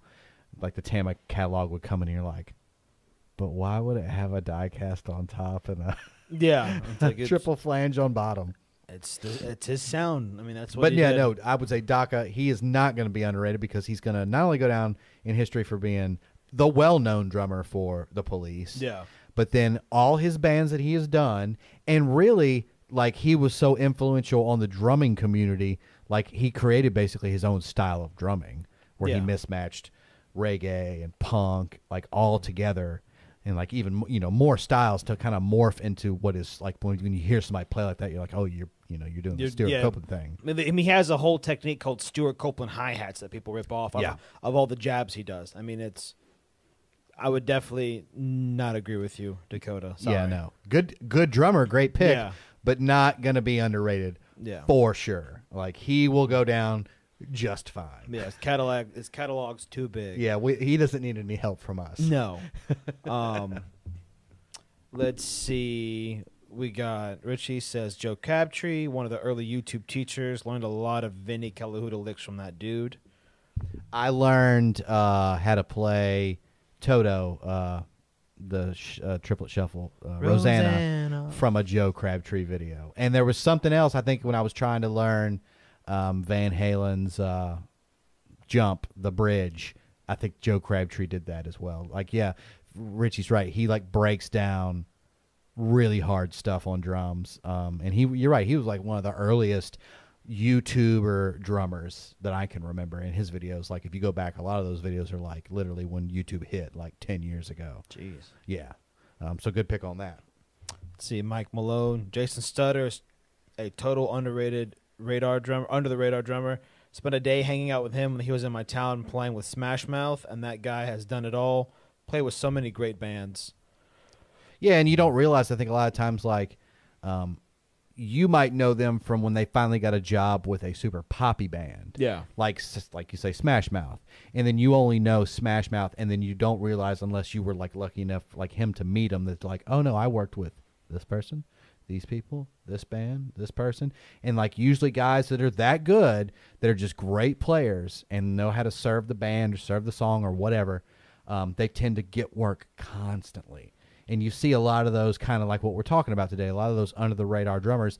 If you ever finally meet them and they go, "Oh no, but I played for this band," and then when this band just started doing like casino tours, like later on in life, I played with them, or you know, a lot of those guys get really good constant work. So it might even be better to be slightly underrated because then you just you have a good career your whole life as opposed to maybe being in like like take uh, the drummer for Creed. Yeah. I can't stand Creed, but they were hugely popular up until what about 2000? Yeah. They were the biggest touring rock band. That dude probably doesn't play with anybody now and hopefully stashed all the cash that he made during that time. yeah. So I would say it would probably be better to just stay under the radar and have a great career working with all these great artists as opposed to maybe peaking and then the drop off and nothing happens. You know, you might disagree with me on that, but I would say a very long lasting, stable career working with Chaka Khan and Michael Jackson, and then you get Yeah. to do like would be a lot more fulfilling than like, oh yeah, I was in Creed and it was popular for about six years, and then now I just don't do anything. you Yeah. know? I'd rather be the guy that's like, almost like, I feel kind of bad for that video every time I watch it. Like Carol Kaye, like she walked in to that record. Uh, I cannot remember what record company she worked for, but she walked in and she shows them. Uh, the guy's interviewing her. She goes, "Yeah." She goes, "I played on all these records," and she just points, and you see like gold and platinum and platinum and gold and this. I mean, it's just everything that was in the lobby, that whole of that studio. She goes, I played on all those records. Just like just points at them, and you know her name's not on them, but she played them. I'd rather be the guy that goes into, Yeah. you know, sitting around, you know, getting a haircut, like, oh, I'll play with that band. Like what? Yeah. Like yeah, I cut that record with them. Really, I almost be like kind of like Hal Blaine. Like I Yeah. just I just sat in and played with a bunch of different guys. Yeah. and just There you go. That's another good one to mention. Hal Blaine. yeah, If anybody even knows his name, which they probably don't, and if they do, they can think of, besides all the other players that he worked with, the Beach Boys. And some of the most iconic Beach Boys, like the stuff off of Pet Sounds, yeah, Good Vibrations. Like, that's one of my favorite movies, which is Love and Mercy, which is about Brian Williams from the Beach Boys and all that stuff that he went through when he was in the Beach Boys. But they show specifically the cutting of Good Vibrations and like all the stuff that had to go down. And obviously, these are actors portraying them, but like Yeah. Hal Blaine in the studio with. Uh, What's your, what you just mentioned her Carol uh, Kaye. Carol Kaye, and then working out the cello parts for the end sequence of it was really cool. So if you want to know anything a little bit about the Beach Boys and how they did that stuff, Love and Mercy is a great uh, movie to watch. But yeah, then he worked with because he was part of the Wrecking Crew. yeah, So that like like we have the Funk Brothers and doing all of the Motown you can think of. Then anything that came out of California that was done by their house band, the Wrecking Crew. I mean, I couldn't even imagine how many people he probably worked with. I remember watching a video recently. Um, I think he said he played like 150 records. Yeah. like that he can that he can remember that like did something. Um, because he said I believe the beginning for Good Vibrations was an accident. That the woman had played a different part and he dropped his stick, and so he just kind of kept fuddling with it. Yeah. stick back, and that's what stuck in the final cut. He's like, I guess they liked it, even though I messed up, so it's on the record. Yeah. I mean, he's an old man, like hunched over, like telling them the story. I'm like, well, that's cool because I f- probably would imagine someone would get fired. And, you know, if you drop a sick, it's like, oh, you got to run the tape back. But I guess, well, tape was expensive back in the day. There was no run tape back. You just cut it till you got it. Yeah, so I guess he he did it right the first time. Yeah. So And that's a, probably a lot of how that kind of stuff happens. Because I love when on old recordings when you do hear what's maybe not perfect, or you know, or you hear a story about well, this is the weird way how this fill came out, or you know. And there was I was actually listening to a podcast the other day um, where the guy was talking about um, it was the drummer for um, Piano Man. Uh, Billy Joel. Billy Joel. Billy Joel's drummer, and it's like Liberty DeVito, I think is his name is, and he played with like Billy Joel forever, and then did studio work after he left Billy Joel, and talking about how he would just do these like complicated things in studio work, and they would be like, "Eh, that's not really what we're looking for," and then he would go back and do really simple fills and simple pickup lines and like sometimes even make a mistake and then they would go i love it whatever you did do that you know and he's doing like the simple stuff serving the song. You know, we keep going back to that. Um, so that's another one. Liberty DeVito, uh, that was Billy Joel's drummer forever, and then once he fired the whole band, basically started doing like most of these guys studio work, and Yeah. he's a good one. And I think that is on the Working Drummer podcast. They talk about there's an episode about Liberty DeVito, or it might have been um, the Third Story podcast where they interview Liberty DeVito. Either way, you can go look both of those up. It's really good stuff, and he's a he's a really good drummer to talk to about like being in the business and making it your lifestyle. Like you know, where you know you're going to be doing it from your 20s all the way to your 60s. Yeah. Um, so that's another cool one. Let's see. Uh, let's see. Richie says Deen Castronovo from Journey, super amazing singer and killer drummer. Shame he got fired. Uh, Mike Malone said he produced some Smash Mouth's recent records and then and is totally fluent and amazing in jazz, marching, and all sorts of percussion. Charlie Smith is Hal Blaine, the drummer that everyone's heard but few have heard of. So I guess that was before we said that. Yeah. Um, and then Henry goes, "Is Manu Katché allowed on this list?" I would think so. Yeah, Because I mean, other than the fact that him having an easily rememberable name, yeah. uh, no, he, you know, I, I, I think he might go. Does he have? Is that the Manu Katché? Is that the the the hip gig that Yamaha makes? It's like the Manu Katché signature version of it. Yeah. Um, you know, so yeah, a lot of guys, other than maybe that drum set, because those are such iconic drum sets, might not know who he is. Yeah. So I could probably go with that. Um, and then Charlie Smith corrects us said the snare was actually a chrome over brass pearl, not Tama. Tam- That's right. Told you. Bam. Tama just cloned it to make it his signature model years later. That's Shout right. On those records, he was playing, and I can't remember. Maybe he can tell me in the chat if it was called the Pearl Presidential model or the Pearl. It had a model name, and like he said, it was basically a chrome over brass. Basically, looked like a Ludwig Super, Supra. Yeah. Um, and I I actually went on a hunt. At one point, I wanted to buy one of those. I remember that. Um, and you could find a couple, and there's actually an article that'll show you which one to buy because, like, you know, on a Ludwig, it has the center bead.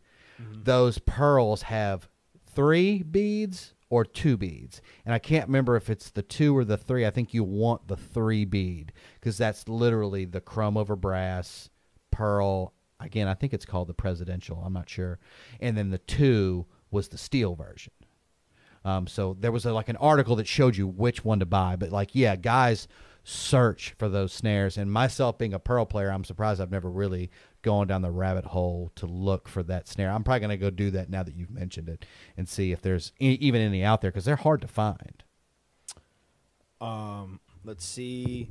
Richie says, can't remember the drummer for Simple Minds right now, but I noticed he started playing Dixon. I'm not familiar with Simple Minds at all.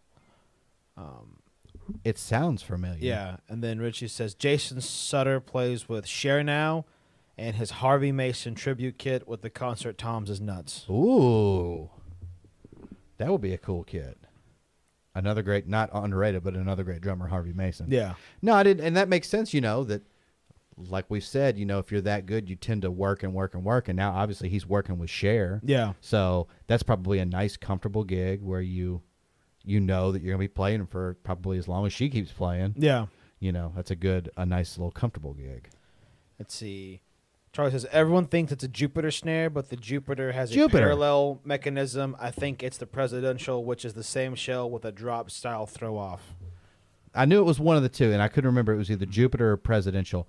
Um, and it's weird because like, basically, really old Pearl drums are like stencil kits. Yeah, They're like made in Japan kits. They're not really the best.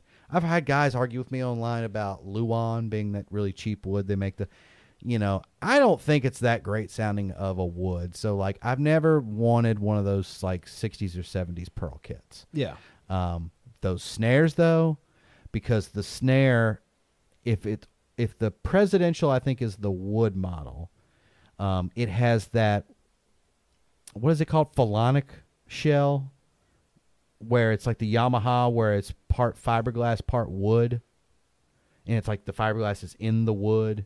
It's something weird like that. Yeah. I think it's called a phenolic shell. Um, and then then you had, I guess, the Jupiter would have been the metal model, whether it was the steel or the brass. Um, I've always wanted to get a hold of those. Not so much the pearl. Vin- I've seen some cool ones, but I can just tell they're probably not going to sound good. But those, either the presidential or the Jupiter, is like, you know, guys search for that because, like he said, that whole time that's what Stewart was playing. Yeah. And then I didn't know Tama had copied that, so thanks for the heads up on that. Let's see. All these nobodies, Steven and Jarrett from some YouTube channel. Check them out. Thanks, Richie. Thanks, buddy. I appreciate that. Yeah, we're under we're underrated. yeah, underrated in our own minds. Yeah. and I, I will still say it uh, to this day. I think, and Richie, you're included in this because you are from here. You're not here right now. Everybody, Richie lives uh, very far away. Um, I think he's in Japan right now or Yep. somewhere close. Um, Richie, you are from here, so I, I will always include you in the statement.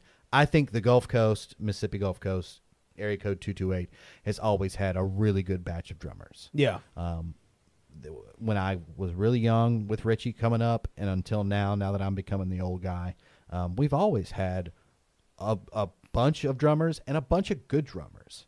You know, you, Phil, Cedric, Richie, Pat, Ray, Hugh, um, Zane. Zane, um, other Zane, um, I forget his name. He taught at Gulfport High for a little while, um, about my age. Um, he may not be here anymore.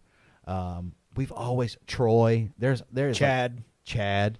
I mean, there is such a Gary. I mean, I could just go on and on and on and on and just list guys. So we've always had a really good crew of drummers around here, and probably not like every city.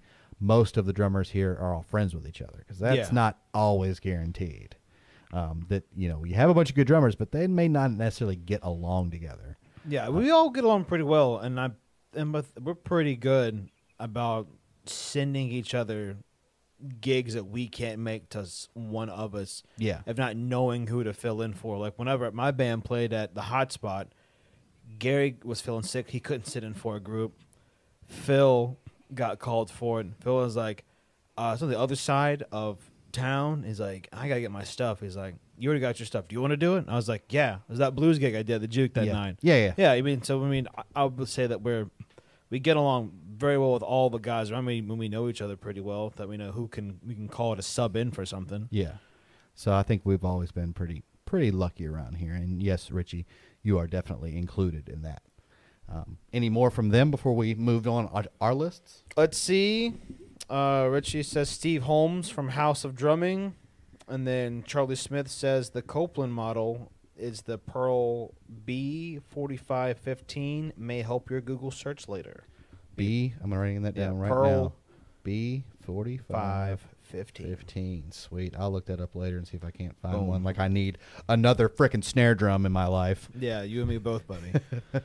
um, all right, I got a couple. I guess I'll just rattle off. Well, because we talked about some old guys. How about some new cats? Yes, please let me closer- know. Closer to, to my to my side. All right. Well, there's two I'm really torn between. One is they're both really good. Um, I like his band more, so I'm gonna talk about him. Uh, his name's Morgan Simpson. He plays for a group called Black Midi. I can't remember how far he got in one of the Guitar Center drum offs they did over in the UK. Charlie, you can probably talk to Morgan Smith because he's from your side with his group. I don't know if you're super into um, kind of experimental rock or anything, but their group's called Black Midi. He is a phenomenal drummer, and they play really strange sounding music. Um, so their name is based upon a genre which is called Black Midi, which is kind of like think of the Black Page, like Zappa, Yeah. and, and so Black MIDI is basically they take like a, a MIDI keyboard and they shove as many layers as they can over it to where it's black, and you do it to where you almost crash the program. What's how many notes and stuff's going on? So they take that kind of idea and throw that into um, their music.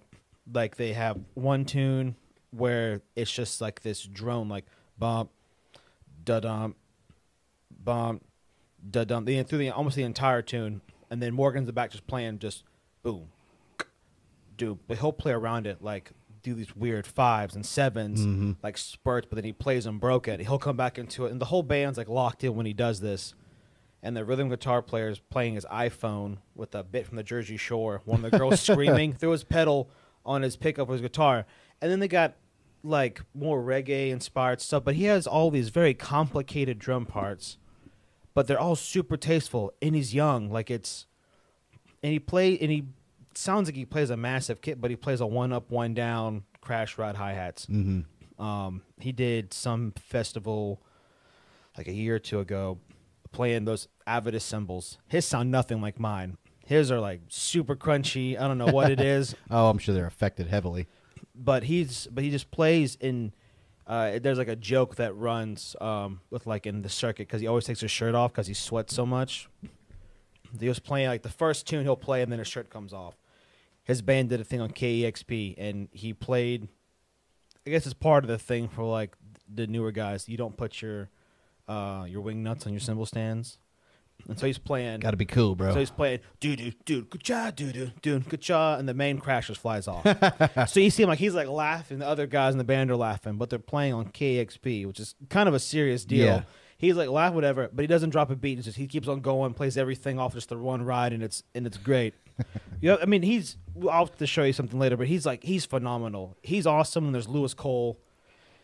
Uh, he's one of the newer guys that's into like the that new style of like pop meets jazz. oh, um, Louis Cole. That Louis Cole, yeah, Yeah. I know who you're talking about. He is really good. one of those like kind of in the same vein as Vulfpeck. yeah, yeah, no, he's yeah, he's he. Louis Cole is one of the ones that I would say is upcoming that you really need to watch. There's a lot of choppers out there, and there's a lot of Instagram drummers, but Louis is making music. Like, Yeah. you know they all are, but Louis really is. I would say that would be if you want to check out a newer player that's highly underrated. Louis Cole is so good. and he's a and he plays more besides his drums too. Like Yeah. amazing keyboard player. He's basically, uh, you know, choreographing or composing. A yeah, lot he's he's an, yeah he's an amazing arranger too. A for all- ranger. That's what I was, yeah. you know, yeah, he's really really good. So check out Louis Cole. That's a good one. Um, I'm the my if you if we're talking about stuff that's right now, Mm-hmm. the one you told me about, Happy. Uh, Amada. Happy Amada. How do you? Is it M A or I M A E D A? Yeah.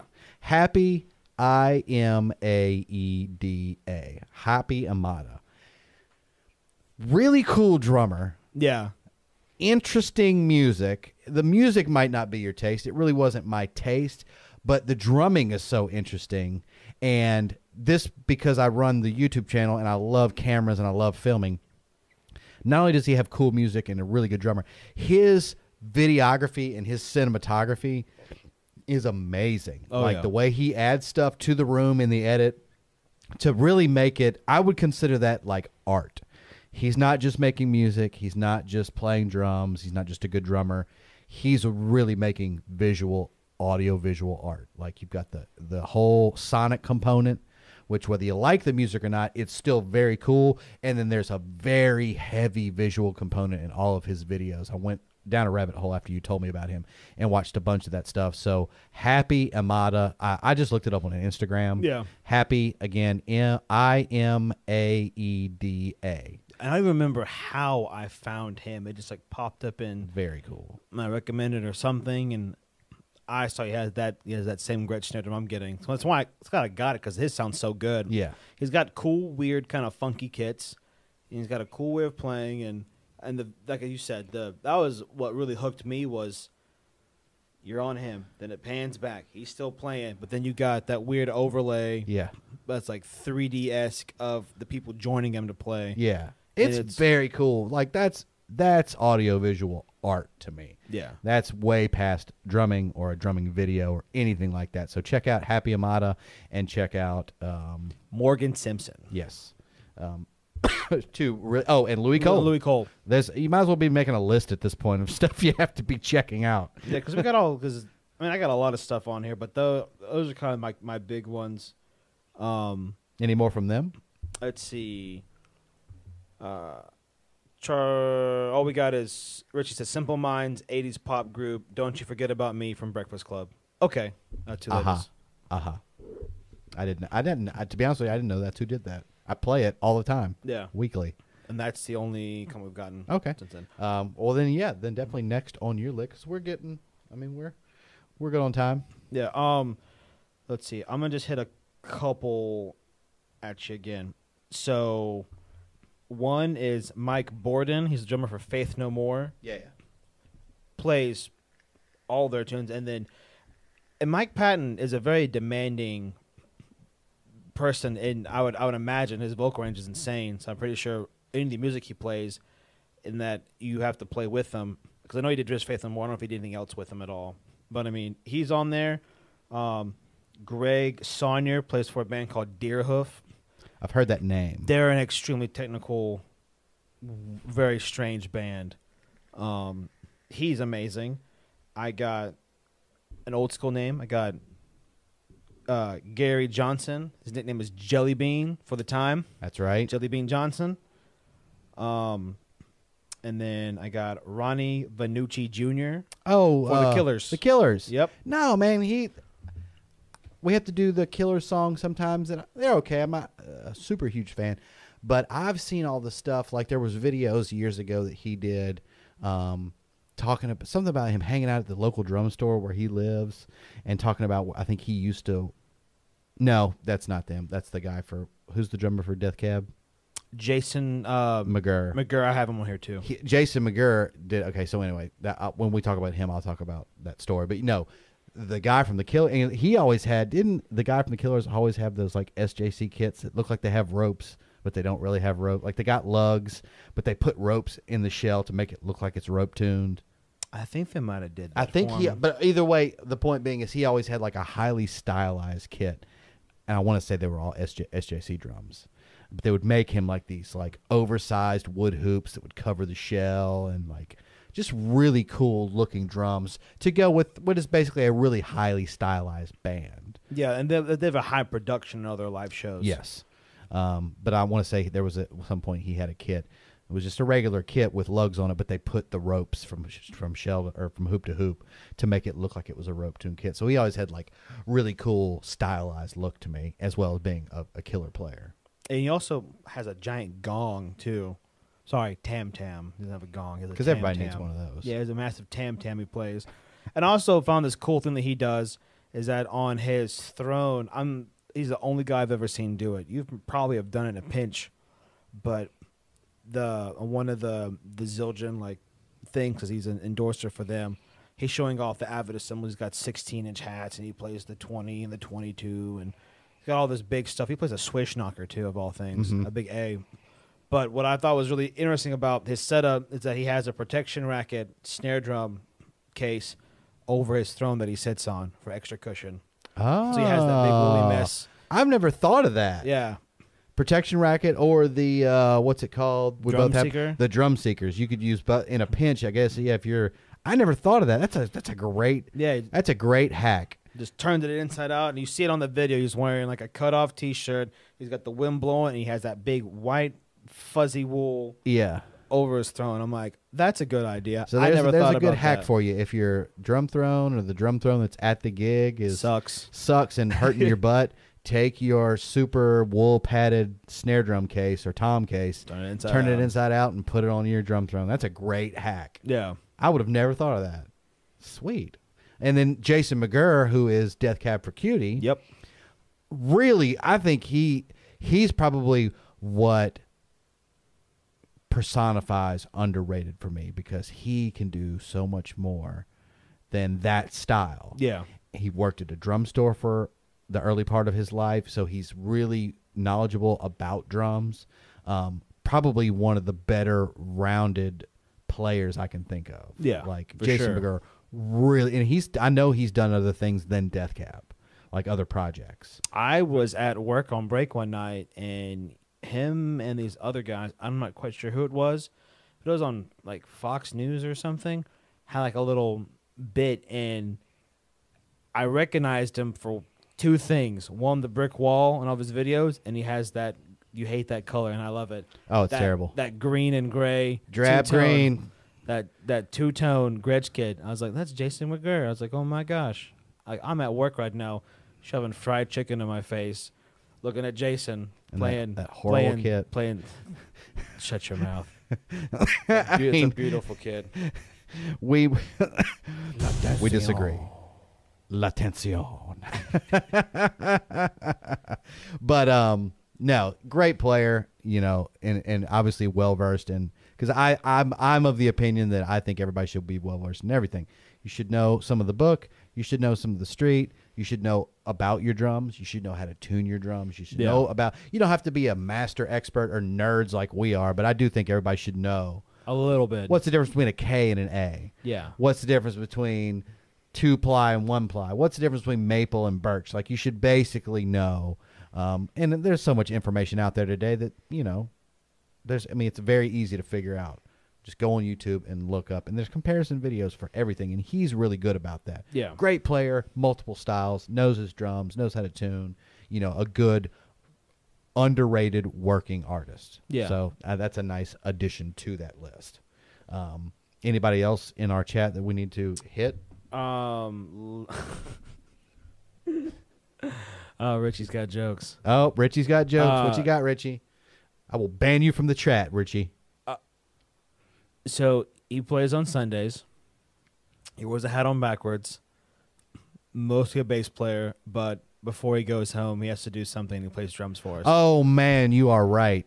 Okay, so we'll have to figure out some way to get him to uh, to see this, and we're okay. So what to tell him? It happens just at two hours and seven minutes. Two hours, seven minutes. The most underrated drummer of all time from the Mississippi Gulf Coast, known as MG or the musical genius, Brennan Roybal. Mr.